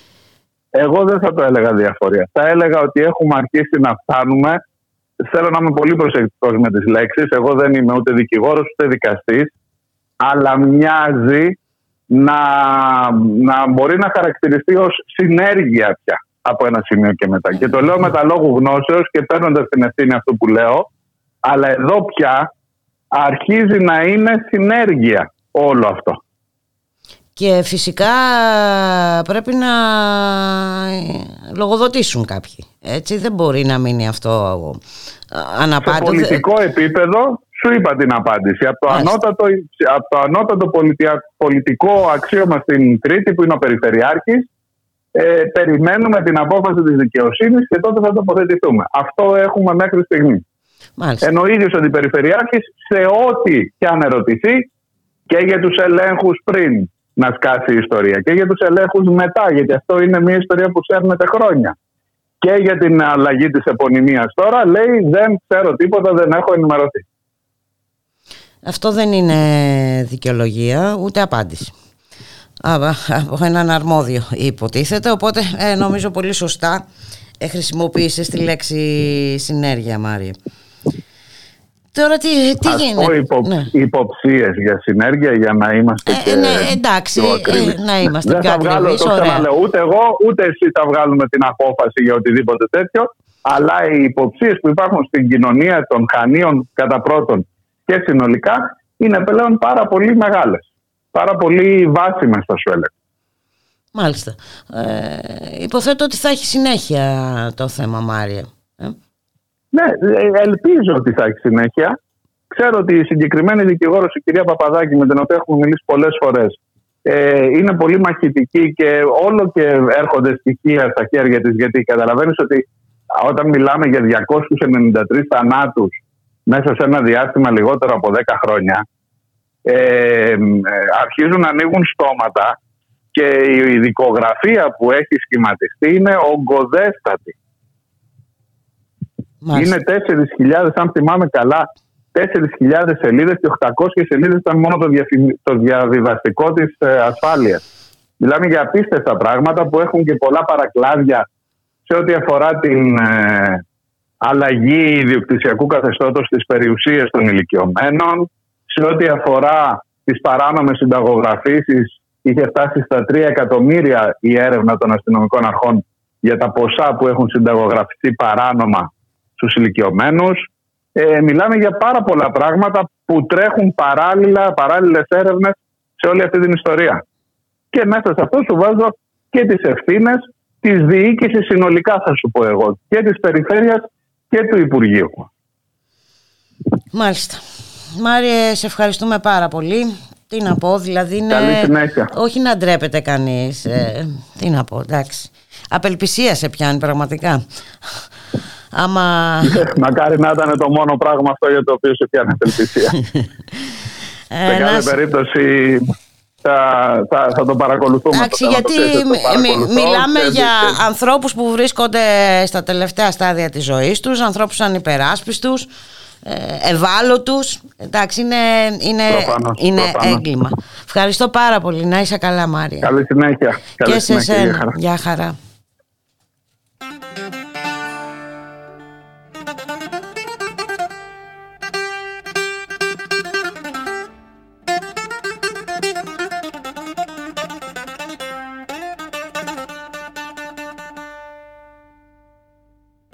μάγκες δεν υπάρχουν πια. Τους πάτησε το τρένο.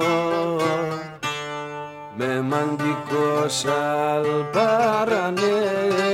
Με ναργίλες σβησμένο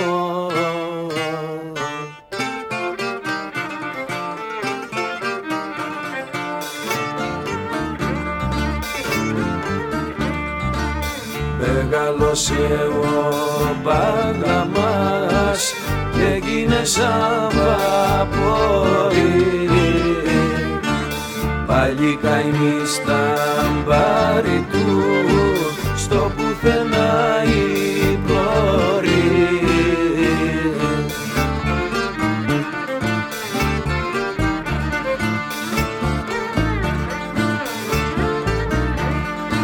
Σε λαϊκή στεκότανε ο χάρος και πουλιότανε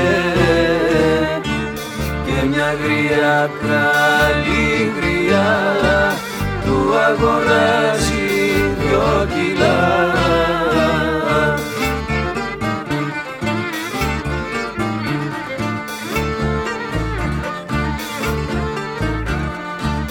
Οι μάγκες δεν υπάρχουν πια. Τους πάτησε το τρένο με μαγικό σαν παραμέ με ναργιλές σβησμένο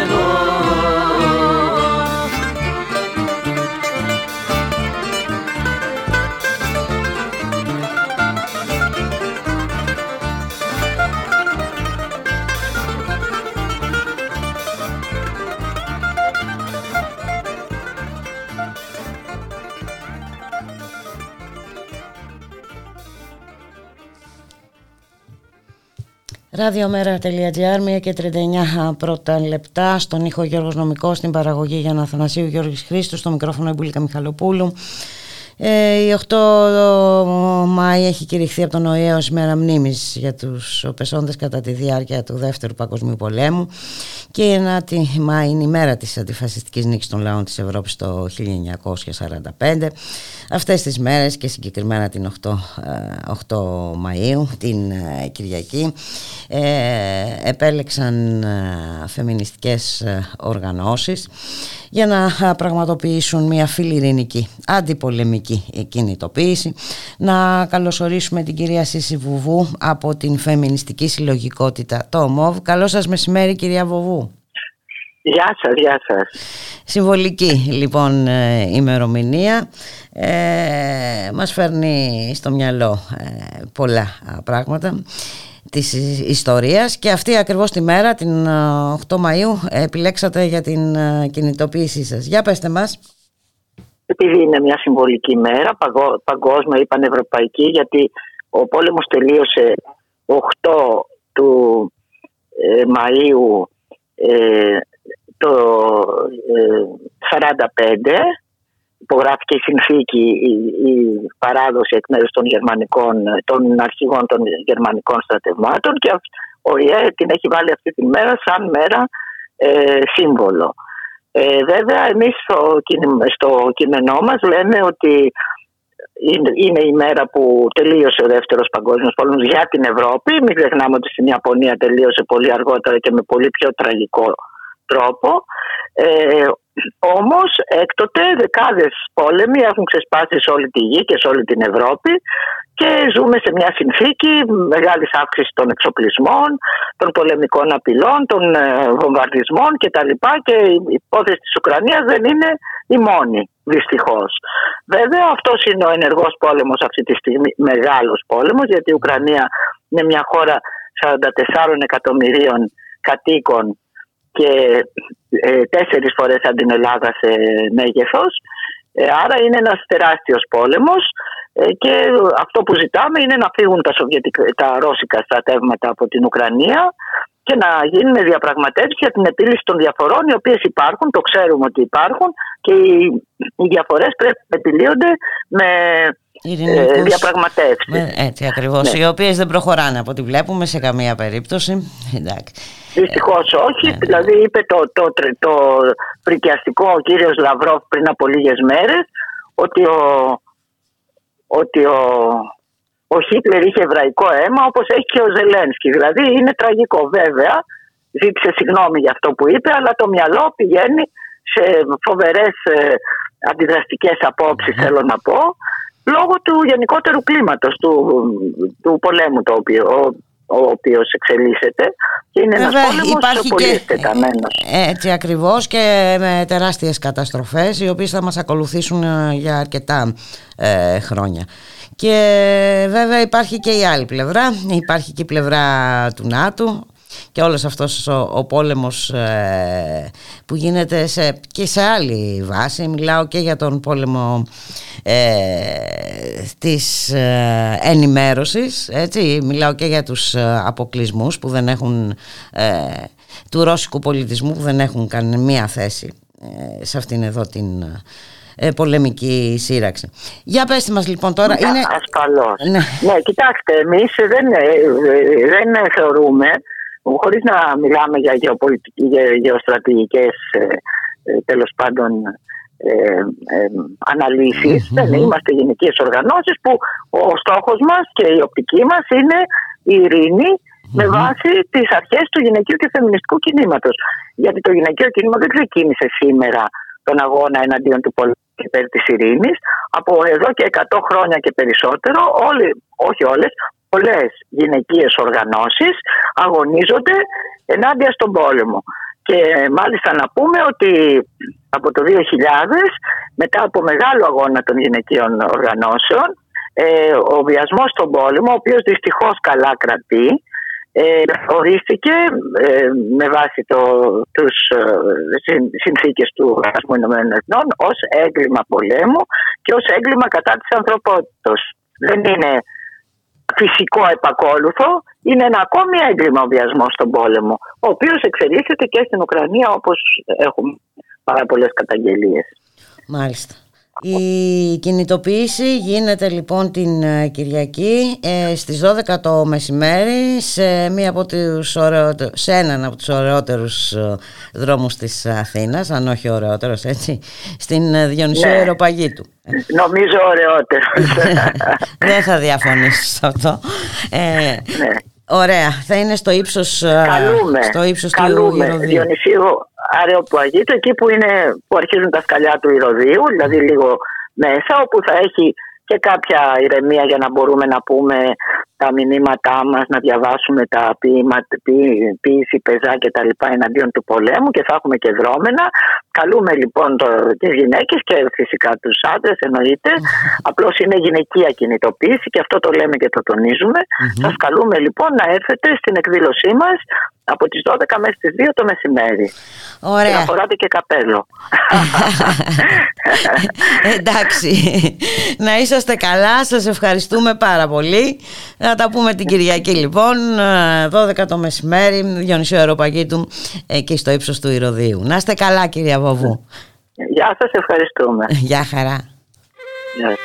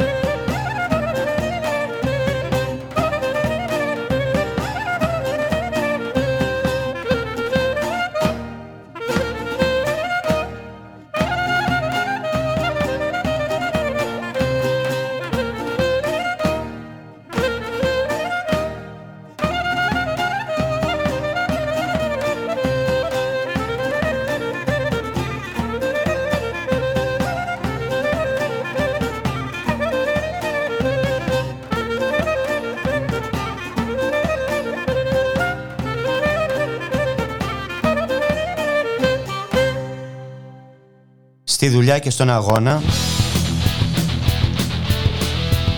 Η νέα εκπομπή του Ραδιομέρα με τον Γιώργη Χρήστου. Μια εκπομπή για τον κόσμο της εργασίας και τους απόμαχους της δουλειάς, για τα προβλήματα και τις αγωνίες της νεολαίας, για τα κινήματα της κοινωνίας. Μια εκπομπή που δίνει βήμα σε όποιον ελεύθερα συλλογάτε, διότι συλλογάτε καλά. Στη δουλειά και στον αγώνα. Κάθε Σάββατο, μία με δύο το μεσημέρι.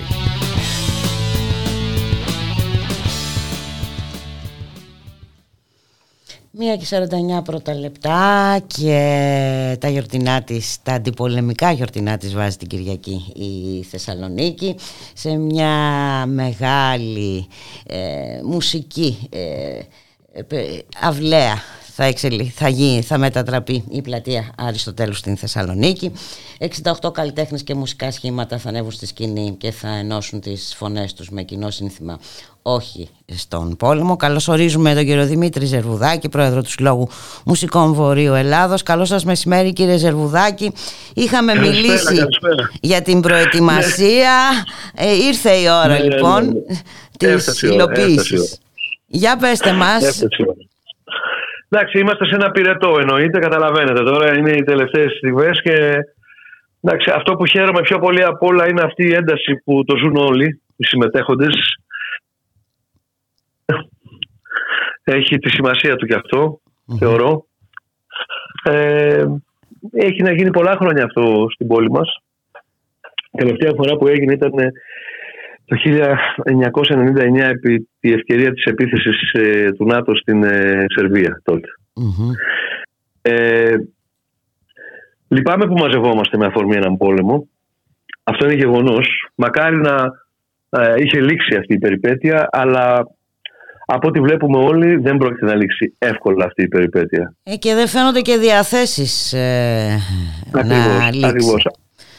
Αντίθετα, ε, διαπιστώνουμε ότι έχει στηθεί ένα πολύ μεγάλο μαγαζί ε, όπου διακινούνται συμφέροντα, διακινούνται νέες τεχνολογίες, δοκιμάζονται ε, νέες τεχνολογίες επάνω στους, ε, στα εξοπλιστικά. Δυστυχώς υπάρχει αυτή η απειλή με τα πυρηνικά και βέβαια ξεστοκάρουν με το χειρότερο τρόπο σε ένα πλανήτη που πια είναι οριακά και δεν αντέχει. Και μας το έχει πει, μας το έχει ξαναπεί και όμως δείχνουμε ε, σαν ανθρώπινη ράτσα ε, έναν απίστευτο, ε, μια απίστευτη έπαρση. Βασικά πιστεύω ότι αφορά τη διαχείριση του καπιταλισμού αυτό το πράγμα, τη γνώμη μου λέω, τώρα δεν, δεν είναι δηλαδή ξεκομμένο το τι γίνεται το περιβάλλον, τι γίνεται στο περιβάλλον από το τι είδους τελικά και ποια είναι η ποιότητα του κοινωνικού συστήματος στο οποίο υποχρεούμεθα να ζούμε. Και φυσικά είναι γνωστό έτσι, ότι ο καπιταλισμός ε, πολλές φορές έχει λήξει τα, ε, έχει λύσει τα διέξοδά του μέσω των ε, πολεμικών σειράξεων κύριε Ζερβουδάκη έτσι είναι. Και... Αυτή η περιφερειακή πόλεμη είναι η εκτόνωσή του και όχι μόνο αυτό. Εκεί ακριβώς δημιουργούνται και οι συνθήκες για κέρδη, για τρελά κέρδη. Μόνο που όπως πολύ σωστά υπογραμμίσατε είμαστε πλέον σε οριακό ε, σημείο. Σε εντελώς ε, οριακό σημείο. Και, και... Το βλέπουμε και το ζούμε καθημερινά. Και έχει μεγάλη σημασία και είναι πολλαπλά τα μηνύματα αυτής της συγκεκριμένης ε, ε, αντιπολεμικής ε, συναυλίας. Αυτό είναι μεγάλη αλήθεια. Εμείς ε, ξεκινήσαμε, πήραμε την πρωτοβουλία σαν Σύλλογος Μουσικών Βορείου Ελλάδος, γιατί ξέρετε, αντιλαμβανόμαστε ότι όλες οι δράσεις μας έχουν το στοιχείο της πολιτικής μέσα. Όλα τα συνθετικά της ζωής μας είναι πολιτική. Είμαστε πολιτικά όντα. Σαν εργασιακό σωματείο, σας το έχω ξαναπεί, κλείνουμε 100 χρόνια ζωής φέτος. Θα προτιμούσαμε να γιορτάσουμε διαφορετικά αυτά τα 100 χρόνια. Υποχρεούμεθα από τις συνθήκες να προχωρήσουμε σε αυτή την πάνδημη συναυλία, παύλα συλλαλητήριο θα το πω δεν θα φοβηθώ να την πω τη λέξη. Βρισκόμαστε σε μια καμπή. Η Θεσσαλονίκη είναι στα όρια, στα σύνορα της χώρας. Δεν μπορεί να απουσιάζει ε, ε, από, αυτήν την, ε, από αυτό το όχι στον πόλεμο. Πρόσθετα, πρέπει να σας πω ότι η Θεσσαλονίκη τα τελευταία χρόνια έχει κακοποιηθεί σε ό,τι αφορά την εσωτερική ζωή της από διοικήσεις οι οποίες είναι, ε, διακατέχονται κυρίως από μυσαλλοδοξία με αποτέλεσμα όλος ο δημιουργικός της κόσμος να ασφικτιά και να, πραγματικά να μην μπορεί να παροχετευτεί όλη αυτή, όλος αυτός ο δημιουργικός ίστρος που βράζει στην πόλη εδώ και χρόνια. Εμείς μπήκαμε μπροστά ε, πέρα από το εργασιακό χαρακτήρα του σωματείου μας μπήκαμε και σε ένα κομμάτι του, του πολιτισμού της πόλης με τα 100 χρόνια ζωής του συλλόγου μας και λέμε φτάνει, φτάνει ως εδώ. Δηλαδή υπάρχουν ε, δυνάμεις καλλιτεχνικές, δημιουργικές δυνάμεις εργασίας που αυτή τη στιγμή ασφιχτιούν δεν γίνεται να συνεχιστεί αυτός ο τρόπος διαχείρισης ε, του δημόσιου πλούτου, των δημόσιων χώρων της, ε, της ίδιας Θεσσαλονίκης. Η πλατεία στο τέλος, για παράδειγμα, δεν είναι το οικοπεδάκι κανενός. Είναι οικόπεδο μόνο της ιστορίας της πόλης. Η πόλη μας λοιπόν έχει ένα βασικό χαρακτηριστικό. Είναι ανεκτική από φύση, από, από χρόνια. Είναι προσφυγούπολη, είναι φτωχομάνα δεν είναι μαύρη και φασιστούπολη όπως προσπαθούν τόσα χρόνια με επιμέλεια τα τελευταία χρόνια έτσι ειδικά να, ε, ε να, να, να, στήσουν αυτό ακριβώς το περίγραμμα. Αρκετοί για, για ευνόητους λόγους. Για ευνόητους λόγους. Είναι μια πόλη ελεύθερη, ανοιχτόκαρδη, φιλιρινική και αυτή τη στιγμή μαζευόμαστε την Κυριακή για να πούμε αυτό το όχι σε αυτό τον αιματηρό πόλεμο. Βάλαμε λοιπόν κάτω τα πράγματα, τα μετρησαμε και το πρώτο που μας απασχολούσε ήταν να δημιουργήσουμε μια πολιτική ατζέντα καλώντας όλους τους φορείς. Και το κάναμε. Αν θέλετε να σας τη διαβάσω, είναι πέντε γραμμούλες. Βεβαίως. Αντιπολεμική συναυλία στη Θεσσαλονίκη. Ενάντια στη ρωσική εισβολή στην Ουκρανία. Ενάντια σε κάθε εισβολή. Σε κάθε επεκτατική και φασιστική πολιτική. Αλληλεγγύη σε όλους τους πρόσφυγες καταδικάζουμε τον υπεριαλιστικό ανταγωνισμό Ρωσίας, ΗΠΑ, ΝΑΤΟ και Ευρωπαϊκής Ένωσης, κυρίως όμως τα φωνικά αποτελέσματά τους σε βάρος του λαού της Ουκρανίας. Καμία στρατιωτική εμπλοκή ή άλλου είδους συμμετοχή της χώρας μας στον πόλεμο πέρα από την αποστολή ανθρωπιστικής βοήθειας. Αλληλεγγύη σε όλες και όλους τους, παύλα, τις πρόσφυγες και πλήρη αναγνώριση των δικαιωμάτων τους. Κατάργηση των πυρηνικών όπλων. Αυτή είναι η ατζέντα στην οποία κατέβασε ο Σύλλογος Μουσικών Βορείου Ελλάδος, αρχικά στα αδερφά σωματεία. Ένα από αυτά είναι και το παράρτημα του Πανελλήνιου Μουσικού Συλλόγου στην πόλη. Και από κοινού προχωρήσαμε στη διοργάνωση αυτής της μεγάλης εκδήλωσης για την Κυριακή 8 του Μάη. Καλέσαμε το Εργατικό Κέντρο, τα συνδικάτα, τις πολιτικές οργανώσεις, τα κόμματα. Οφείλω να πω σε αυτό το σημείο με σειρά εμφανίσεως γιατί όλα τα πράγματα έχουν τη σημειολογία τους και τη σημασία τους. Ο πρώτος, το πρώτος, ο πρώτος πολιτικός οργανισμός που ανταποκρίθηκε στο κάλεσμά μας ήταν το ΜΕΡΑ25. Ανταποκρίθηκε και οργανωτικά και οικονομικά, καταβάλλοντας στο Ταμείο του Συλλόγου μας μια ενίσχυση. Δώστε μου την ευκαιρία λοιπόν να πω ένα μεγάλο ευχαριστώ για αυτή την ενίσχυση, διότι η εφαλτήρια δύναμη να μπορέσουμε να ξεκινήσουμε, να πιστέψουμε ότι μπορούμε και να ξεκινήσουμε. Στη συνέχεια, όντως, Μέσω των σωματείων επιβιβάστηκε και το ΚΚΕ και τέλος ο ΣΥΡΙΖΑ και αυτός με τη σειρά του, προοδευτική συμμαχία, ήρθε και έβαλε και αυτός το, το, τον οβολόν του. Ε, τα υπόλοιπα κόμματα πέραν αυτού του τόξου είναι ε, θορυβοδός ε, σιωπηλά και ανενεργά. Δεν υπάρχει κανείς. Λυπάμαι. Εμείς δεν ζητάμε κομματική ταυτότητα στο σωματείο μας για κανέναν, αλλά δυστυχώς οι επιλογές των άλλων κομμάτων, εκτός από, από αυτά που σας ανέφερα, δεν περιλαμβάνουν αυτή τη δράση. Ο λαός της Θεσσαλονίκης, νομίζω ότι και όχι μόνο, και από τις αίρε θα έρθει κόσμος, και από την Κατερίνη, και από τη Βέρεια, αυτό υποψιαζόμαστε, αυτό καταλαβαίνουμε. Πιστεύω ότι θα δώσει την απάντηση αυτή που πρέπει για αυτούς που κλείνουν τα μάτια τους αυτή τη στιγμή. Γιατί ουσιαστικά αυτό είναι. Ένας στρουθοκαμιλισμός και τίποτα άλλο. Να σας πω ότι είχαμε δύο εξαιρετικές κινήσεις. Θα τα πούμε όλα αυτά βέβαια και μετά τη συναυλια γιατί πρέπει να αποδοθούν στους ανθρώπους που έχουν συμβάλει με τον έναν, με τον α, με τον β τρόπο, ξέρετε, καταλαβαίνετε τι εννοώ. Είχαμε δύο εξαιρετικά μηνύματα από δύο πρόσωπα παγκοσμίου εμβέλειας. Αναφέρομαι στον Ρότζερ Waters και στον Brian Eno. Οι άνθρωποι μας στείλαν ένα μήνυμα συμπαράστασης στην προσπάθεια σύνταξης στο πλευρό μας στην αντιπολεμική αυτή εκδήλωση. Έχουμε δηλαδή μαζί μας αυτούς τους ανθρώπους στο πλευρό μας και γιατί το λέω; Γιατί μέσα από τη συμβολή αυτών των ανθρώπων η προσπάθεια αυτή παίρνει ένα διεθνή χαρακτήρα. Είναι πολύ σημαντικό. Το λιγότερο που μπορούσαμε να κάνουμε να τους ανακηρύξουμε επίτιμα μέλη του Συλλόγου Μουσικών Βορείου Ελλάδος, που είναι μεγάλη τιμή για μας αυτό. Και βέβαια Ε, επίσης να σας πω ότι σε αυτά τα πλαίσια προχωρήσαμε και στην ανακήρυξη ως επίτιμου μέλους το, τον κύριο Γιώργο Νταλάρα διότι από την πρώτη στιγμή της πανδημίας ήταν στο πλευρό μας μαζί με την υπογραφή του αείμνου του Μίκη Θοδωράκη να στηρίξει τους εργάτες της μουσικής. Όχι αυτούς που έχουν μια σχετική επωνυμία και μπορούν να τα βγάλουν πέρα με, τον, με ένα λίγο πιο εύκολο τρόπο αυτούς τους δυο, τα δυόμιση χρόνια της πανδημίας. Δεν θα, δεν θα σταματήσω να φωνάζω και να λέω ότι αυτούς τους 27 μήνες πόσο, πόσο έχουμε πιάσει πια, η αποζημίωση που δόθηκε στους μουσικούς ήταν μόνο για 13 μήνες.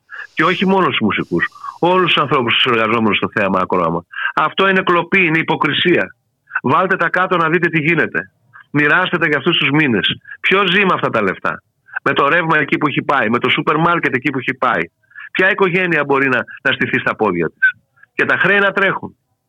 Και τα υπερκέρδη να, να αυξάνονται. Γι' αυτό, γι αυτό μαζευόμαστε. Ε, Γι' αυτό μαζευόμαστε. Είναι, πιστεύω, ότι η κινητοποίηση, το συλλαλητήριο, όπως το είπατε και εσείς, η συναυλία, θα είναι αντίστοιχη των ε, προσπαθειών που έχετε κάνει, ε, κύριε Ζερβουδάκη. Είναι ενδεικτικό ότι συμμετέχουν 68 καλλιτέχνες και μουσικά σχήματα. Ε, είναι ενδεικτική και ενδεικτικά και τα μηνύματα ε, που έχουν ακουστεί και βέβαια αυτό μας ε, κάνει να υποψιαζόμαστε ότι θα υπάρξει συνέχεια και στο μέλλον. Έτσι κύριε Ζερβουδάκη; Ναι, ναι, ναι, ναι Έχετε... ακριβώς. Για πέστε μας, ποια είναι... Το εξής ναι. στοιχείο. Το εξή στοιχείο. Καταρχάς, έχουμε μια αντίστοιχη λίστα από αυτούς που δεν καταφέρουν να επιβιβαστούν σε αυτή τη συναυλία. Μάλιστα. Καταλαβαίνετε τι έχει γίνει. Θέλω να σας πω με πολύ χαρά, με πολύ χαρά ότι ο Σύλλογος Μουσικών Βορειοελλάδος είναι, ε, ε, ε, έχει πραγματικά εκπληρώνει την αποστολή του γιατί; Το 65% των συμμετεχόντων είναι νέοι άνθρωποι, νέοι καλλιτέχνες, νέα συγκροτήματα, νέα ρεύματα, πειραματισμοί στην τέχνη, στη μουσική, εθελοντές τεχνικοί. Δεν μπορείτε να φανταστείτε τι γίνεται. Είναι Μιλάμε συγκινητικό. για μια γιορτή. Είναι, είναι, είναι συγκινητικό κύριε Ζερβουδάκη. Πραγματικά εμείς, σας αξίζουν συγχαρητήρια για τις προσπάθειές σας. Και, και δεν το λέω τυπικά. δεν το λέω τυπικά. Ας πάει καλά. Ας πάει καλά και θα, θα τα πούμε όλα αυτά. Σε ό,τι αφορά την, ναι, ναι. την, την, την, την, επόμενη δράση, mm-hmm. Σας το λέω ευθαρσώς. Εμείς θέλουμε να διεθνοποιήσουμε τη δράση μας. Δεν θέλουμε να μείνουμε στα όρια της Ελλάδας.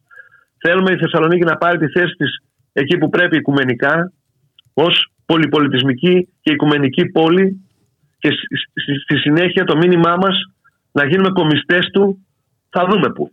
Θα το βρούμε πού θα πάμε. Γιατί κάπου θα πάμε.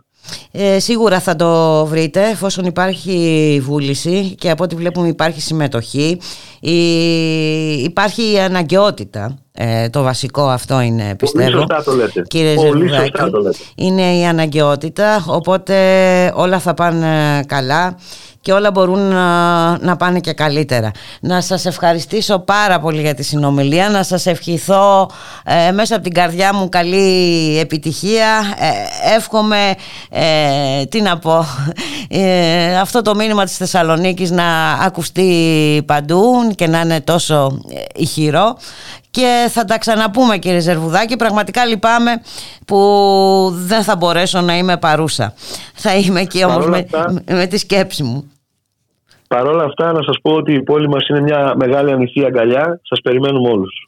Σας ευχαριστούμε πάρα πάρα πολύ. Να είστε καλά κύριε Ζερβουδάκη να είστε καλά, να είστε καλά. Γεια και χαρά, Γεια χαρά. και χαρά.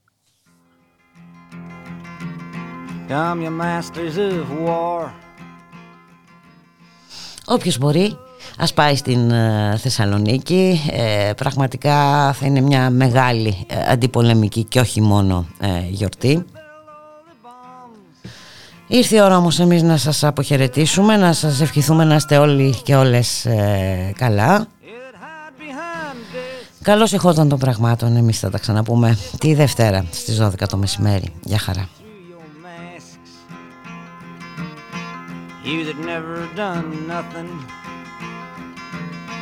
but built to destroy.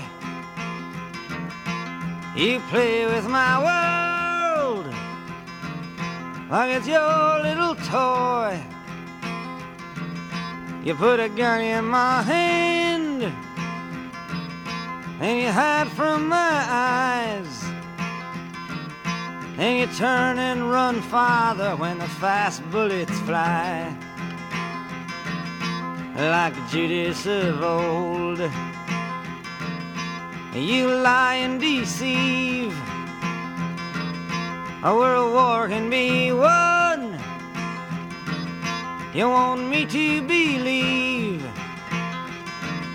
but I see through your eyes, and I see through your brain, like I see through the water that runs down my drain.